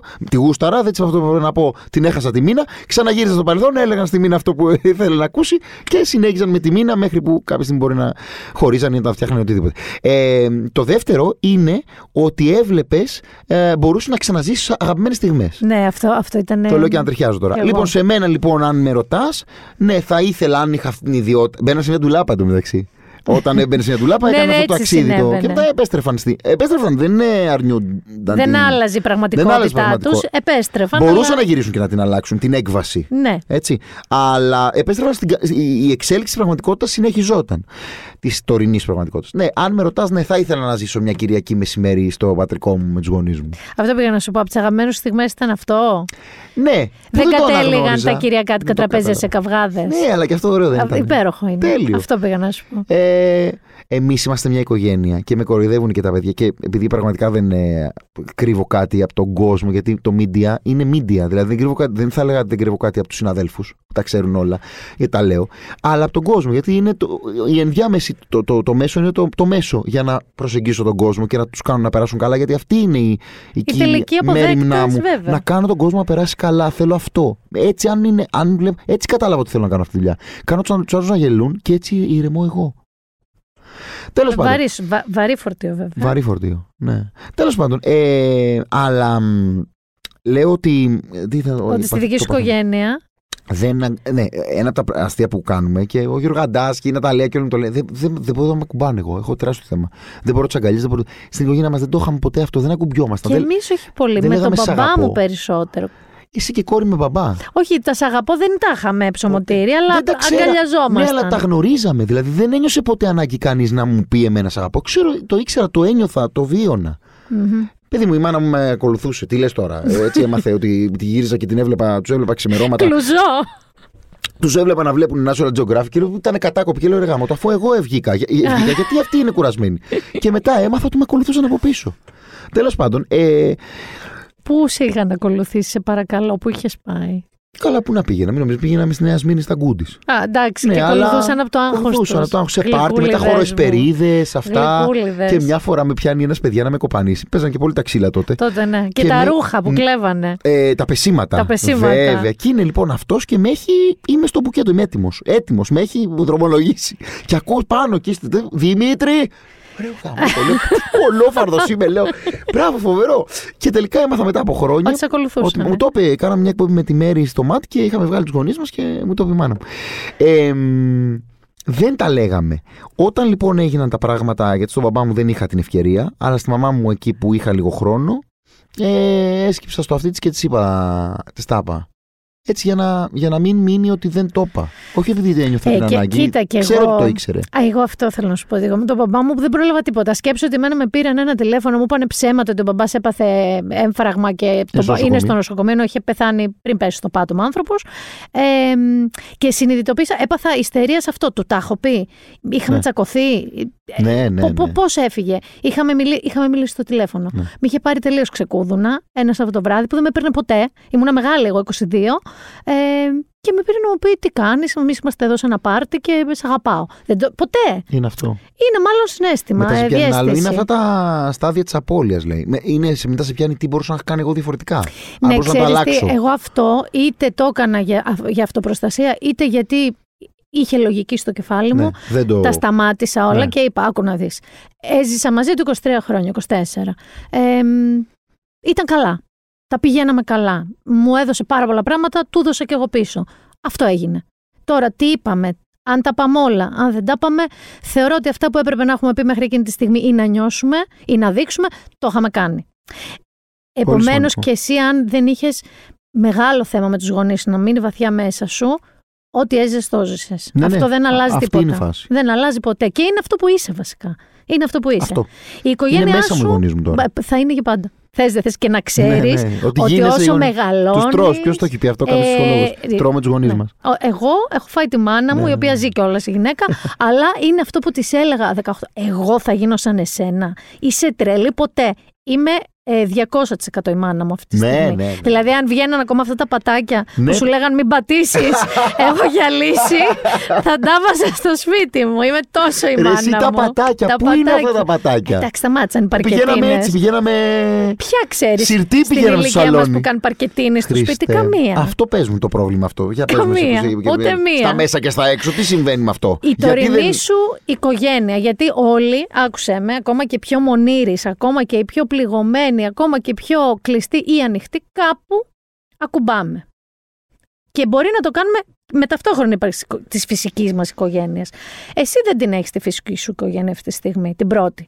Πού ακουμπάς, ποια είναι η οικογένειά σου, πού θα πάρεις να πεις ότι η μπυράκου μου είπε βλακίες γιατί Φοβερό πήγα εκεί. Με ρωτάς γιατί για πολύ καιρό, για πολλούς μήνες, είχα αυτό το πρόβλημα. Συνέβαινε κάτι και δεν είχα ποιο να πάρω να το πω. Γιατί και εγώ είμαι ένας άνθρωπος που δεν. Παρόλο που σου λέω, έχω βγάζω το προφίλ στο ραδιόφωνο, ειδικά ότι είμαι ε, κλάψας, ε, δεν ποτέ δεν λέω. Δεν, δεν θα πάρω ποτέ να κλαφτώ σε κανέναν. Και δεν είχα, όχι μόνο δεν είχα κάποιον να πάρω, όπως είχα τη μάνα μα με τον πατέρα μου, που δεν μου, είχαν, που δεν μου έδιναν τις λύσεις, απλά είχα να τους πάρω. Ε, δεν, από, επίσης το, αυτό που μου έλειπε ήταν να με πάρει κάποιος να με ρωτήσει τι κάνεις. Και να του πεις δεν προλαβαίνω τώρα, ναι. παράτα με, δεν ναι, ξέρεις ότι είμαι σε meeting ναι, τώρα. Ναι. Παρ' όλα αυτά το πιο κοντινό που έχω, έχω τα ξαδέρφια μου που έχουμε μεγαλώσει μαζί, που ειδικά μια ξαδέρφη μου η Σάντρα είναι πολύ και, και με, με πίεση γιατί εγώ σου λέω δεν είμαι έτσι και με έπαιρνε και την έβριζα και της λέω σε παρακαλώ άσε μίσχο και μου έλεγε ε, σα, ε, με έπαιρνε και τι έχεις σε καλά και τα λοιπά και άμα του το κλείνω ξαναπαίρνει και ξαναπαίρνει έτσι για να μου τη σπάσει και επειδή είναι πιτσιρίκα κιόλα το κάναμε λίγο πλάκα και τελικά το αποδέχτηκα, αλλά το, το διεκδίκησε. Ε, και η κολλητή μου, που είμαστε αυτοί οι πέντε άνθρωποι, ε, που τους αγαπώ πολύ, να μιλάμε καθημερινά, στα groups, αυτά και τους το λέω είναι αυτοί. Αν υποθέσουμε, για να κλείσουμε, ότι το 21 κάποια στιγμή του, έστω και το, το Δεκέμβριο του 2021, ναι. θα υπάρχει μια επιστροφή στην κανονικότητα να το πω. Πιστεύεις ότι η κανονικότητα έχει να κάνει με το πριν, πιστεύεις ότι θα είναι μια πραγματικά άλλη εποχή, γιατί έχουμε μεσολαβήσει. Μη του, ήσουν σε μια εκπομπή πολύ μαχόμενη και πολύ περήφανη για σας και για τη Face συγκεκριμένα και πώς το έκανε. Έχει γίνει το me too, έχει αλλάξει όλο το δεδομένο κορονοϊός του πώς, ε, των ανθρωπίνων σχέσεων και του τι μπορεί από τη μία μέρα στην άλλη να πάει ολόστραβα. Ε, άρα πες ότι Δεκέμβριος ε, 11 ε, και 59 τη νύχτα σου λένε «Ok, πάει και ο κορονοϊός». Πώς θα είσαι εσύ μετά, τι έχεις αποκομίσει από μια χρονιά που έχασες σχέσεις και ανθρώπους και μια χρονιά που έχασες τη ζωή σου βασικά όλοι, όπως την ήξερες. Θα είμαι ένας άνθρωπος και εμφανισιακά και. και πολύ και, άσπρη τρίχα ναι, θα έχει ναι. γίνει τότε. Και, και, και εσωτερικά. Άκου, θα, θα, θα, θα, ξεκινήσω λίγο από το, από το τι θα γίνει, θεωρώ εγώ, γύρω-γύρω σε όλους μας. Άντε, σε βγάζω ένα έξω. Ε, και είμαι πάρα πολύ κοινικός. Ε, το στηρίζω όμως, αν θες να σου πω την επιχειρηματολογία μου. Πιστεύω ότι δεν θα γίνει τίποτα μήνα. Θα είναι σαν να, ξυ... να κοιμηθήκαμε και να ξυπνήσαμε από ένα όνειρο. Θα είναι όλοι το ίδιο όπως ήταν πριν από ένα χρόνο και χειρότερα. Όλη αυτή η καλοσύνη που λέμε και Έχουμε το... αυτό το πράγμα ω Έλληνες που στοιχειοθετείται και στην ιστορία μας που θέλουμε να ξεχνάμε τα άσχημα. Αλλά σαν να μην υπήρξαν ποτέ. Και θα συνεχίσουμε σαν να Άρα, μην Άρα, γιατί αν πεις ότι πήρε ένα μάθημα, θα δεχτείς ότι υπήρξε. Άρα δεν μαθαίνεις και τίποτα. Ακριβώς. Το πας πίσω. Ακριβώς. Τώρα, όσον αφορά εμένα, ε, εντάξει, είναι χειροπιαστά τα, τα μαθήματα. Λέω, ε, έχω αρχίσει και λέω αυτό που αισθάνομαι σε όλους, ειδικά τα καλά. Ε, γυρίζουν καμιά φορά οι κολλητοί μου και κοιτάνε που τους λέω Σε αγαπώ να το ξέρεις. Cringe. Λέω τέτοια, ναι. Άβολο. Άβολος. Ναι, ε, έχω γίνει τέτοιος τύπος. Ε, έχω πάρει, θα είμαι ένας κανονικός, ένας άνθρωπος που θα έχει ζωή δική του. Δηλαδή, έχω πάρει τη ζωή μου στα χέρια μου. Αν δεν πλύνω το βρακί μου, δεν θα έχω να φορέσω βρακί. Αν δεν πληρώσω τους λογαριασμούς μου, θα μου κόβει το ρεύμα. Ό,τι αφήνω κάτω την τσάντα μου με τα CD που παίζω, θα τη βρω εκεί μετά από ένα μήνα. Οπότε πρέπει να την αφήσω στη θέση της, να πλύνω το πιάτο μου. Αυτά τα έχω πάρει. Έχω μια ζωή δική μου που φοβάμαι να το, μην το συνηθίσω πριν μπει ένας άνθρωπο. Μην το παρασυνηθίσω και μετά δεν μπαίνει ένας άνθρωπος μέσα. Κατάλαβες; Γιατί άμα την παραστεγανοποιήσεις, την κουτακοποιήσεις, γιατί έτσι πρέπει για να επιβιώσεις, έτσι πρέπει να κάνουμε. Ε, μη δεν χωράει κουτάκι άλλο. Ακριβώς. Αυτό είναι ένας φως, αυτό θα είναι η ίδια. Έχεις τον Κούπερ, νομίζω. Έχω τον Κούπερ. Ο οποίος νομίζω τα κάνει όλα λίγο χαμό τα κουτάκια σου, οπότε. Έχω, ε, με τον Κούπερ έχω θέμα. Στο λέω τώρα για να το θα έχω. Τον αγαπώ. Άστο, δεν θα... Έτσι και χτύπα ξύλο Παναγίτσα μου, έτσι και πάθει το Κούπερ. Όχι, εγώ πάω στη. Ε, δηλαδή, αν η γάτα μου είχε αντίληψη ανθρώπου, το ότι αν όχι κάθε βράδυ, βράδυ παραβράδυ, πάω και της λέω, αν ποτέ πάθεις κάτι, εγώ ναι. θα πεθάνω και ε, θέλω να το ξέρει. Φράση μου, Χριστέ μου, τι ε, τώρα. Νομίζω ότι θα με πήγαινε εκείνη σε κάποιο ψυχολόγο να πει πάρτε τη λίγο, γιατί μου είχε αυτό στη ζούλα μου. Εντάξει. Το, η μία τώρα, γιατί είναι αυτή η φράση που λέω. Ναι, αν πάρεις τίποτα, εγώ θα πεθάνω. Αυτά τη λέω. Καληνύχτα, ναι. πήξη. Κατά τα άλλα. Καληνύχτα. Τώρα τι άλλο; Ε, ναι, έχω, έχω αλλάξει ως προς αυτό. Έχω αλλάξει ως προς την. που σου λέω ότι εξωτερικεύω τα συναισθήματά μου για να νιώθω γενικά ότι κάνω τώρα. γιατί δεν ξέρεις τι, τι, θα ξημερώσει. Mm. Πέρασε και την κρίση του Μεσήλικα, να ξέρεις. Πώς, μου δεν είσαι Μεσήλικα. Δεν ξέρω, αλλά πέρασα αυτό. Δηλαδή πήγα και πήρα ένα πράγμα που το ήθελα πάρα πολύ, ακριβό. Καλά έκανα. Το πήρα, λέω, χαίστηκα. Δουλεύω τις 5 το πρωί μέχρι τις 10 το βράδυ, πήγα και το πήρα. Που θα λέγω, τον εαυτό σου τον φροντίζεις ενώ γυμναστική, διατροφή, ναι. κάνεις τίποτα. Ναι, κάνω διατροφή. Τα έχεις βελτιώσει. Κοίτα, διατροφή τα βελτιώ, το βελτίωσα πάρα πολύ γιατί έχω το εξής θέμα. Ή έτρωγα φου, αυτό που σου λέω, ή πέφτα τα μούτρα και έτρωγα φουλ και έπινα φουλ και κρεπάλες. Καλησπέρα, χολυστερίνη, ναι, ναι, καλησπέρα, ναι, ναι, ναι, ουρικόξι. ουρικόξι. ε, ναι. ε, ή τίποτα. Μηδέν. Ράψιμο. Γιατί εγώ τρομερή επιβάλλομαι στον εαυτό μου. Ε, τώρα, δόξα τω Θεώ, τον τελευταίο χρόνο ε, και για την υγεία μου, έχω σταθεροποιηθεί πρώτη φορά σε κιλά. Πρώτη φορά. Πολύ βασικό αυτό. Ε, αυτό είναι λοιπόν η διατροφή. Γυμναστική. Ε, γυμναστική; κάνω κάθε μέρα. Τρέχω, τρέχω 40 λεπτά όσο και αν τη συχαίνομαι. Αλλά το κάνω. Ε, αυτό. Είσαι σε πολύ καλό δρόμο. Ή για γεροντοπαλίκαρο, ναι. Κωνσταντάρας. Ναι, ναι, ναι. ναι, ναι Κανονικά. Αυτό. Όχι, εγώ δεν Όχι, το νομίζω αυτό. Εγώ το νομίζω. Και θέλω να σου πω ότι αφού τώρα σε γλύκα, να τι έκανα εγώ, σαν τα χταπόδια, τα αυτόν, τα μαλαγανιάζουν. Ναι, λίγο αφήνει, ε, λίγο τραβάς. Θέλω να μου πεις επειδή, δεν ε, έχω, όπως έγραψα και στο μήνυμα, ε, ε, you had me at hello. Δηλαδή, ναι, αλλά βλέπεις ότι. Πες ό,τι θες. Πολύ γλυκούλα μαζί σου. Δεν έχω. Δεν σε έχω τσούξει. Όχι, δεν έχω πρόβλημα. Και να ήθελες, δεν θα σου απαντούσα σε όλα. Όχι. Αυτό που θέλω λοιπόν να μου πεις είναι, κατά τη γνώμη σου, κατά την τηλεοπτική σου γνώμη, είτε ως εσωτερικός άνθρωπος τηλεόραση, είτε ως παρατηρητής, θέλω να μου πεις από τη χρονιά που πέρασε και είδαμε τεράστιες αλλαγές στα κανάλια ε, άπειρες εκπομπές, άπειρους ανθρώπους, καινούριους ανθρώπους, παλιούς ανθρώπους επα, επαναφορές, total recall και τέτοια. Θέλω να μου πεις τρεις, πέντε, έναν νικητή που θεωρείς ότι και μπράβο του ή και μπράβο της.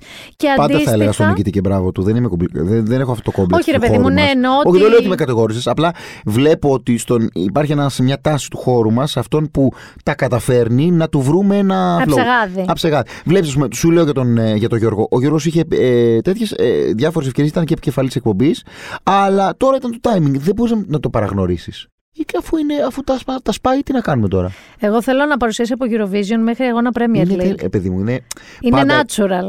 Είναι φοβερός. Έχει σπιρτάδα, έχει ατάκα. Είναι φοβερός. Αυτό. Ε, ναι, πες μου όμως. Νικητές και ε, ναι, κάποιοι. Λιανό τον βάζω στους νικητές. Ε, το Μουτσινά θα βάλω στους νικητές. Όχι γιατί δεν ήταν πέρσι, αλλά γιατί τώρα βαράει 20% σταθερό στο. Και είναι αυτό που. Ε, το έχω γράψει κιόλας. Είναι η, η παρέα σου εκείνη την ώρα. Η, η, η γιαγιά μου, έλα να μου φτιάξεις τα κανάλια γιατί χάλασες τηλεόραση που είναι η παρηγοριά μου. Είναι η παρηγοριά. Εκείνη την ώρα το αφήνεις, κάνεις δουλειές. Ακούς από πίσω τον Νίκο που είναι με, μέρος του σαλονιού σου. Αυτό είναι μια επιτυχία. Ε, άλλος. Άλλος, άλλη μπορεί να είναι οτιδήποτε. Μπορεί να είναι και ε, άνθρωπος που παίζει σειρά, ας πούμε, που να ήταν ξαφνικά η χρονιά του ή κάτι. Και αντίστοιχα κάποιον ο οποίος θα σου πω. Και δεν είναι απαραίτητα να μου το πεις με νούμερα. Ε, μπορεί να μην είναι καλό σε νούμερα, αλλά να μου πεις όχι. Εγώ Κοίτα, το εμένα, εμένα θα μείνει στην ψυχή μου και στην καρδιά μου. Μ' αρέσουν οι άνθρωποι που τους ζηλεύω, όπως σου είπα και πριν, και, και, και στο συναισθηματικό, αλλά και στη δουλειά. Γουστάρω να ζηλεύω ανθρώπους γιατί μου δίνουν στόχο, ρε παιδί μου. Ε, την τοποθέτηση του Τσαφούλια στο ναι. πρωινό. Δεν θα την ξεχάσω γιατί ήταν.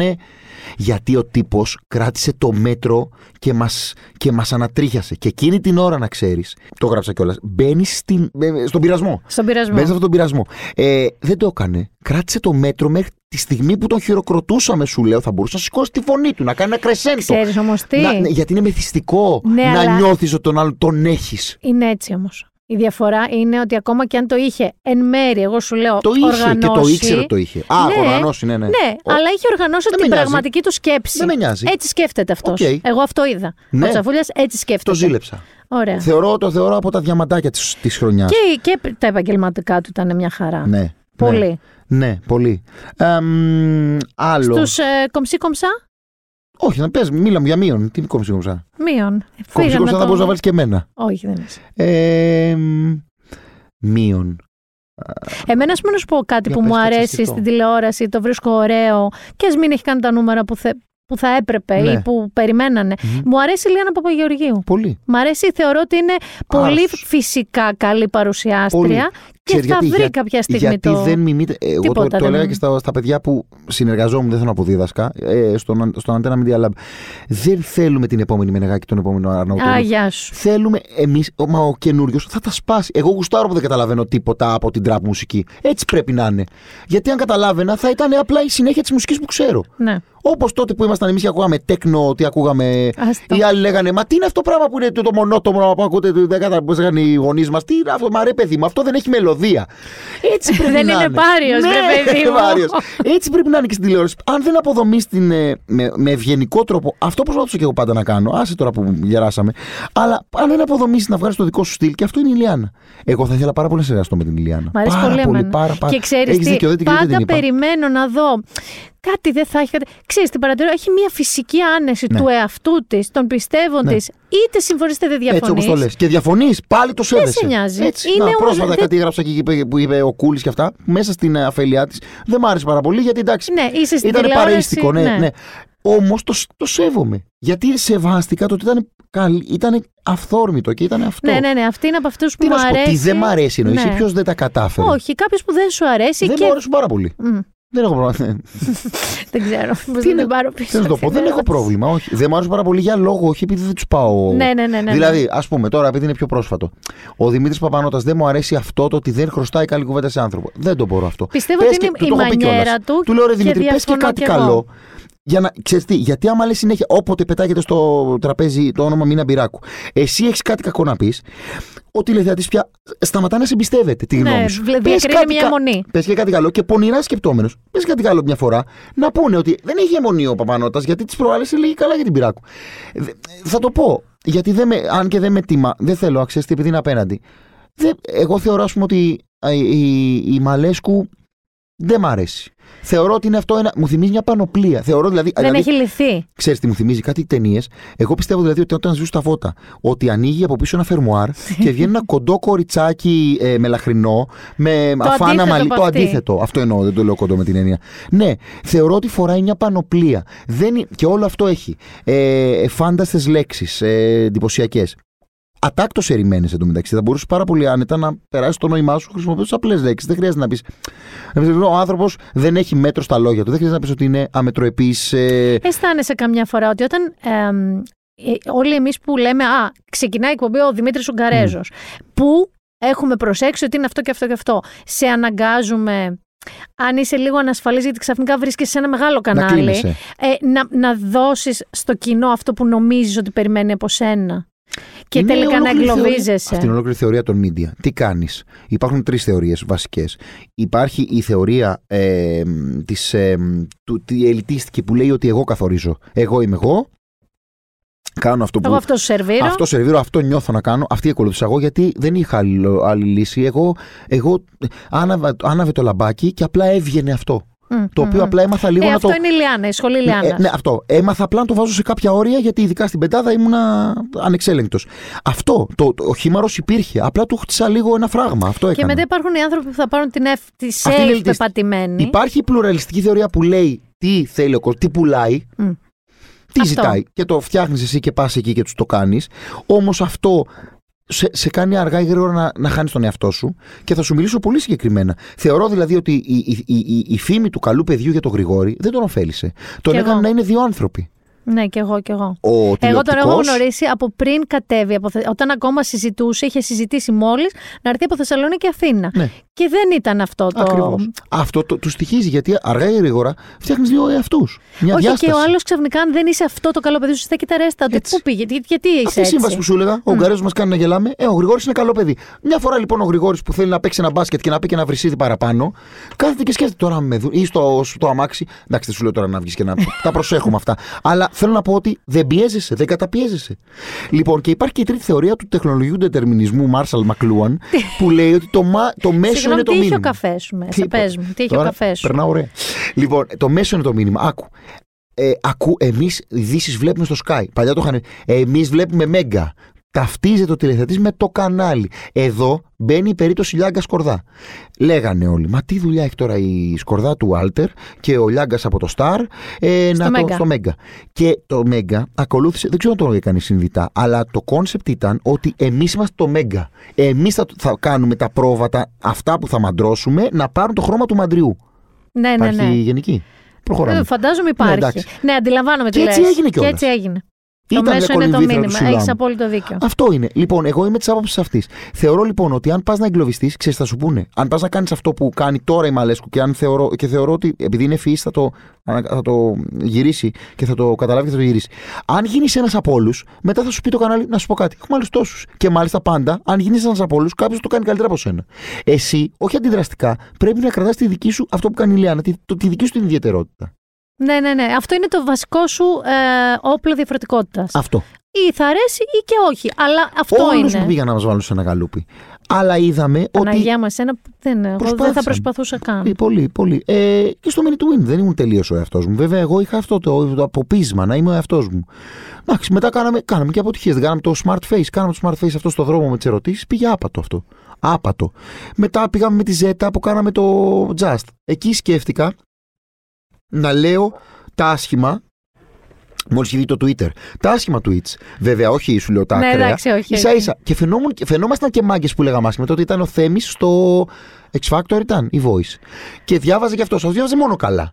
Φάνηκε εκεί όχι, η διαφορά μας. Εγώ το λατρεύω αυτό. Ναι. Αυτό τα και κακά τα λατρεύω. Τέλος πάντων. Έκανε φασαρία ένας, ένα μέλος της Κριτική Επιτροπής ότι δεν ήθελε ούτε αυτά. Να σου πω τώρα. Όχι, αλήθεια θα πει. Έλα να σου πω τώρα. έλα, Εγώ περιμένω. Θα τα πω και. Χωρίς λόγο. Ναι. Λοιπόν, ε, θέλω να σε ευχαριστήσω πάρα πάρα πολύ. Ε, είσαι ένας άνθρωπος που πραγματικά ε, θα μπορούσε κάποιος να κάνει. Σαν το, σαν, ποια είναι η ταινία του Warhol με τις 8 ώρες που κοιμούνται, κάποιος; Ναι. Το ανάποδο, με 8 ώρες να μιλάς εσύ ναι. μαζί με κάποιον. Έχεις πάρα πολλά πράγματα πραγματικά ενδιαφέροντα να πεις. Ε, γι' αυτό και θεωρώ ότι τα κουτάκια σου είναι ζήτημα χρόνου να γίνουν άνω κάτω. Με καλό τρόπο. Μακάρι. Με πολύ καλό τρόπο. Ναι, δεν το, δεν το φοβάμαι. Ε, και ο Κούπερ ε, θα γίνει ασπρομάλης ε, σκύλος πια, θα φτάσει μάθο άλλα. Αυτά εύχομαι εγώ για σένα. Αμήν. Και να προκύψει το επόμενο concept late night show, κάτι καινούριο, κάτι φρέσκο, κάτι ωραίο και να μην χρειαστεί καν να πληρώσει πιλότο. Να σου πούνε, έλα εδώ Δημήτρου Γκάριζε. Πάρ το τσάμπα. Πάρ το δικό σου. Πάρ το δικό σου. Σε ευχαριστώ πολύ. Εγώ ευχαριστώ. Ήταν ε, μια πολύ ωραία έτσι, συνάντηση. Όπως την περίμενα βασικά. Δεν θέλω να σου πω να σου ευλογήσω τα γένια, αλλά τον περίμενα ακριβώς έτσι. Με αναφορές από παντού, από ταινίες, από ιστορία. Ε, έτσι, ε, σε αυτό το επίπεδο ευφυία και τιμολογίας. Όπως το περίμενα. δηλαδή εντάξει. Θα ξανάρθω. Εγώ θα, ε, τώρα με αυτό, για να κλείσουμε και όπως ξεκινήσαμε, μετά από αυτή τη συνάντηση θα επανέλθω με πρόταση. Καλά, εντάξει. Χαιρετίσματα. Στο 46, εγώ θα πάω στην τηλεόραση. Τι λες, εδώ προσπαθώ να βρω. Εδώ Ινστιτούτο να με συμμαζεύσουν. Εδώ επέστρεψε ο μικρούτσικος. Ήταν και πριν, εγώ αγάπη δεν ήμουνα. Σωστά, σωστά. Δεν ήμουνα. Ευχαριστώ πάρα πολύ. Εγώ ευχαριστώ να είσαι καλά. Και μετά όλα αυτά τα πολύ ενδιαφέροντα που μας είπε ο Δημήτρης Ουγγαρέζος, να πούμε τι να δείτε, τι να διαβάσετε. Να διαβάσετε όσο πιο πολλά άρθρα από διαφορετικές πηγές μπορείτε για την Ελληνική Επανάσταση για να βγάλετε ένα συμπέρασμα. Σας το είπα και στην αρχή. Για να μπορείτε να έχετε μια γνώση. Θα σας πω λοιπόν να δείτε μπαίνοντας στο greece2021.gr το «Σε γνωρίζω από την όψη 200 χρόνια Ελλάδα» είναι μία αφήγηση των δύο αιώνων της νεότερης Ελλάδας και προσπαθεί να δείξει από το «Γι' αυτά πολεμήσαμε» του στρατηγού Μακριγιάννη, ο οποίος αν δεν κάνω λάθος, το «Γι' αυτά πολεμήσαμε» το είχε πει για κάτι αγάλματα που είχαν βρει άθικτα κάποιοι στρατιώτες του και άλλοι οπλαρχηγοί και θέλαν να τα πουλήσουν στους ξένους για χρήματα. Και τους είπε μην τολμήσετε να τα δώσετε όσα λεφτά και να σας δώσουν γιατί «Γι' αυτά πολεμήσαμε» μέσα από επιτυχίες, δυσκολίες και πισωγυρίσματα καταλήξαμε σε αυτό που είμαστε σήμερα. Αυτό είναι το ντοκιμαντέρ λοιπόν. Ε, μπαίνετε στο um, greece2021.gr και βλέπετε αυτό το ντοκιμαντέρ. Επίσης αναφορικά με την Ελληνική Επανάσταση είμαι πολύ περήφανη γιατί δημιουργήσαμε εδώ ένα podcast με το Ρένο Χαραλαμπίδη το οποίο λέγεται Αυτόπτης Μάρτυρας και ο Ρένος Χαραλαμπίδης απαγγέλει ως Αυτόπτης Μάρτυρας διαβάζοντας, έχοντας επιλέξει και επιμεληθεί αποσπάσματα από απομνημονεύματα, μιλάει για τις μεγάλες μάχες του 21. Η πρώτη τριάδα του, κυκλοφόρησε ήδη το πρώτο επεισόδιο, μιλάει για την ε, πολιορκία και την έξοδο του Μεσολογγίου, μια συγκλονιστική στιγμή της Ελληνικής Επανάστασης. Ε, είναι μια φανταστική δουλειά, το πρώτο επεισόδιο είναι 18 λεπτά ανατριχιαστικά, είναι σαν να ακούτε fiction σχεδόν, αλλά θέλω να θυμάστε ότι δεν είναι... Ε, μυθιστόρημα, είναι πραγματικότητα. Φοβερό, ψάξτε το αυτό της μάρτυρας στο Spotify όπου ακούτε τα podcast σας. Και θα συνεχίσω να σας προτείνω να δείτε δύο άλλα πράγματα. Το ένα είναι πάρα πολύ καινοτόμο. Είναι στο Apple TV. Είναι το Calls, λέγεται Calls. Και στην πραγματικότητα είναι επεισόδια με φοβερούς τώρα ηθοποιού. Μιλάμε για Ροζάριο Ντόσον, μιλάμε για Πέδρο Πασκάλ, μιλάμε για πολύ γνωστούς ηθοποιούς. Ε, κάθε επεισόδιο είναι αυτοτελέ, μια δική του ιστορία και δεν βλέπετε κανέναν από αυτούς τους ηθοποιούς. Είναι τηλεφωνήματα. Ακούς ένα τηλεφώνημα τόσο καταπληκτικά δοσμένο. Τα οπτικά του είναι οι γραμμούλες, σαν το, πώς να σου πω, τα ηχογραφήματα ας πούμε, που ε, τα κύματα του ήχου και κάτι ψυχεδελικά σα screen ε, saver και αυτά. Ε, φανταστικό. Εσύ νομίζεις, λες, εντάξει θα το βάλω αφού δεν έχει, δεν βλέπω ηθοποιούς, δεν βλέπω δράση, μόνο ακούω, να κάνω κάτι άλλο. Και κολλάς και κοιτάς την οθόνη σου. Κανονικά κοιτάς την τηλεόρασή σου, λέγεται calls κλήσεις, δηλαδή τηλεφωνήματα και είναι στο Apple TV. Και θα ελαφρύνω λίγο το κλίμα. Ε, για όσες σας έχει λείψει, λίγο το Sex and the City. Λίγο το Girls, έτσι που ήταν λίγο πιο brutal, πιο ομό η πραγματικότητα η γυναικεία. Αλλά λίγο έτσι πιο γυαλισμένο. Δείτε στο Netflix το The Bold Type. Είναι τρεις φιλινάδες, οι οποίες δουλεύουν σε ένα μεγάλο περιοδικό αμερικανικό μόδας και γυναικείας ενδυνάμωσης. Ε, η μία είναι υπεύθυνη για τα social media, η άλλη είναι writer, δημοσιογράφος και η τρίτη είναι μια βοηθός που καταλήγει τελικά στο styling. Ε, ακούγεται λίγο χάζο χαρούμενο chick flick, είναι αλλά και δεν είναι. Γιατί σε μερικά πράγματα είναι πολύ ομό και πραγματικός. Σε θέματα σεξ, σχέσεων. Είναι πολύ ενδιαφέρον και περνάς πάρα πολύ ωραία βλέποντάς το. Λέγεται The Bold Type και είναι στο Netflix.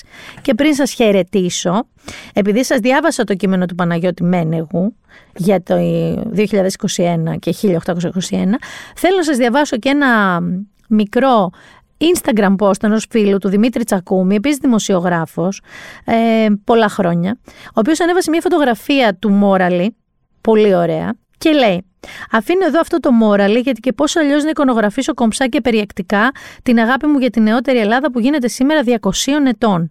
Χωρίς να χρειαστεί να καταφύγω στο διαρκή κίνδυνο του κίτς, το πολύ το folklore, το χρυσαυγήτικο εθνικισμό, τις ταινίες του Γιάννης Μαραγδί, την μπουμπουλίνα της Ντενίση, το τουριστικό κλισέ ενός Αντορινιούλιο Βασιλέματος, το παστρικό γαλανόλευκο παρτέρι με λουλούδια και γηπαιδικό γκαζόν που φυτεύτηκε προχθέ στην πλατεία Συντάγματος ή το χοντροκομμένο άσπρο μπλε λογότυπο της Νέας Εθνικής Πινακοθήκη. Δεν του αρέσει του Δημήτρη. Το λογότυπο εμένα μου αρέσει. Και όμως με συγκινεί πολύ αυτή η επέτειος και την αισθάνομαι ακόμα πιο ιστορική επειδή μας πετυχαίνει με μάσκες, λέει ο Δημήτρης Τσακούμης. Βούρκωσα χθε ακούγοντας την άξια γυναίκα πρόεδρο να απαγγέλει φορτισμένα τους στίχους του Σολομού για το Λόρδο Βύρονα.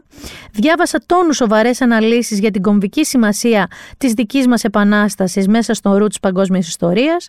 Τιμώ απεριόριστα τους τεράστιους ήρωες της εξέγερσης, ακόμη και αν δεν ήταν υπεράνθρωποι που έπλασαν με υπερβολές και παροπίδες στα σχολικά δικά μας βιβλία. Βρίσκω εικόνικτους εύζωνες, χάρηκα την πρωινή έπαρση της σημαίας στην Ακρόπολη και κάθε σημαία που βγήκε αυθόρμητα στα μπαλκόνια της πόλης και κοιμάτισε, χωρίς μίσος για το διαφορετικό. Ανυπομονώ για το επαιτειακό καλλιτεχνικό πρόγραμμα της Εθνικής Λυρικής Σκηνής και όποιο άλλο ανοιχτό μυαλού φορέας μιλεύει μια πιο σύγχρονη και inclusive ταυτότητα για τα επόμενα 100 χρόνια του έθνους. Αυτό ακριβώς είναι η ουσία. Είναι να δούμε το παρελθόν όπως ήταν, χωρίς παροπίδες, αλλά και χωρίς προκατάληψη εναντίον του. Να προσπαθήσουμε να το μεταφέρουμε στο τώρα. Να προσπαθήσουμε να εκτιμήσουμε ότι έχει γίνει τα τελευταία 200 χρόνια στην Ελλάδα καλό. Να αλλάξουμε ότι έχει γίνει και συνεχίζει και γίνεται κακό. Και βασικά, παιδιά, να βγούμε από αυτή την πανδημία. Και τι μου θυμίζει. Ένα πράγμα θέλω να σας πω. Δεν ξέρω αν πήρατε είδηση τι έχει γίνει στη διόργα του Σουέζ στη διόρυγα του Σουέζ ένα καράβι πάρα πολύ μεγάλο, ε, το Ever Given, έκανε κάποιους λάθος χειρισμούς, το οποίο έχει σχηματίσει ένα. Άμα δείτε το δρομολόγιο του στο χάρτη, έχει δημιουργήσει κάτι σαν πέος, δεν μπορώ να το πω διαφορετικά, είναι αυτό το σχήμα. Και τι πήγε και έκανε. Πάρκαρε, κόλλησε οριζόντια στη διόρυγα του Σουέζ και την έκλεισε. Κάθε μέρα αυτό κοστίζει 10 δισεκατομμύρια δολάρια στο παγκόσμιο, στο παγκόσμιο εμπόριο. Αν έχετε παραγγείλει κάτι, είναι γεμάτο κοντέινερ και είναι σε αυτό, στο Ever Given, είναι εκεί σφινωμένο. Αυτό ακριβώς μου θυμίζει εμένα ότι αυτό είναι το lockdown, το σφινωμένο καράβι στο Σουέζ και κάτι μικρή γεραν... κάτι γερανίνια, δείχνουν μικρά, δεν είναι, που προσπαθούν να το σπρώξουν να έρθει στην κανονική του πορεία. Νομίζω ότι είναι ακόμα εκεί σφινωμένο. Και να σας πω και κάτι ως Έλληνας. Πού είναι ένας μπάρμπας να σταθεί εκεί στην όχθη και να αρχίσει να φωνάζει Πάρτο! Κόψτε όλο δεξιά. Όλο, έλα, μη φοβάσαι, δεν θα βρεις. Κόψτε Είναι ακόμα σφινωμένο το Evergiven εκεί. Και αυτό ακριβώς εμένα μου θυμίζει το lockdown. Και η άρση των μέτρων είναι ο γερανίσκος, ο μικρούλης που δείχνει. Μικρούλης προσπαθεί να το σπρώξει. Δεν το βλέπω. Αλλά θα κλείσω με ένα τελευταίο μικρό ηχητικό. Τη φάρμα δεν την έχω δει καθόλου αυτό το reality. Ε, είδα όμως να κυκλοφορεί ένα βίντεο με τον Στράτο Τζόρτζογλου, γιατί είναι στη φάρμα αυτός, να κάνει αυτό που θα ακούσετε τώρα και είναι αυτό που θέλω πάρα πολύ να συμβεί σύντομα και ναι σας παρακαλώ εμβολιάστε μας κάποια στιγμή. Τίποτα, μια αγκαλίτσα να τους κάνω. Μια αγκαλίτσα. Σας παρακαλώ, δηλαδή ας γίνει κάτι τις επόμενες δύο-τρεις εβδομάδες που guess what θα είναι κρίσιμες, μπας και κάπως πέσουν τα κρούσματα, ελαφρύνει η κατάσταση στα νοσοκομεία και ίσως δούμε μια τόση τόση δάχτυλα. Βέβαια, ξαναείπαμε χιόνι 25 Μαρτίου. Δεν έχω πάρα πολλές ελπίδες. Ήταν το Been There Done That με τη Μίνα Μπυράκου, με πολύ αλμυρό μπακαλιάρο, με πάρα πολύ οξυμένα debates για την Ελληνική Επανάσταση, που όμως έκλεισε τα 200 χρόνια. Και την άλλη εβδομάδα, παιδιά, ελπίζω σε καλύτερα. Κάθε εβδομάδα ελπίζω καλύτερα θα μου πεις και τι κατάλαβα. Θα συνεχίσω να ελπίζω. Γεια σας.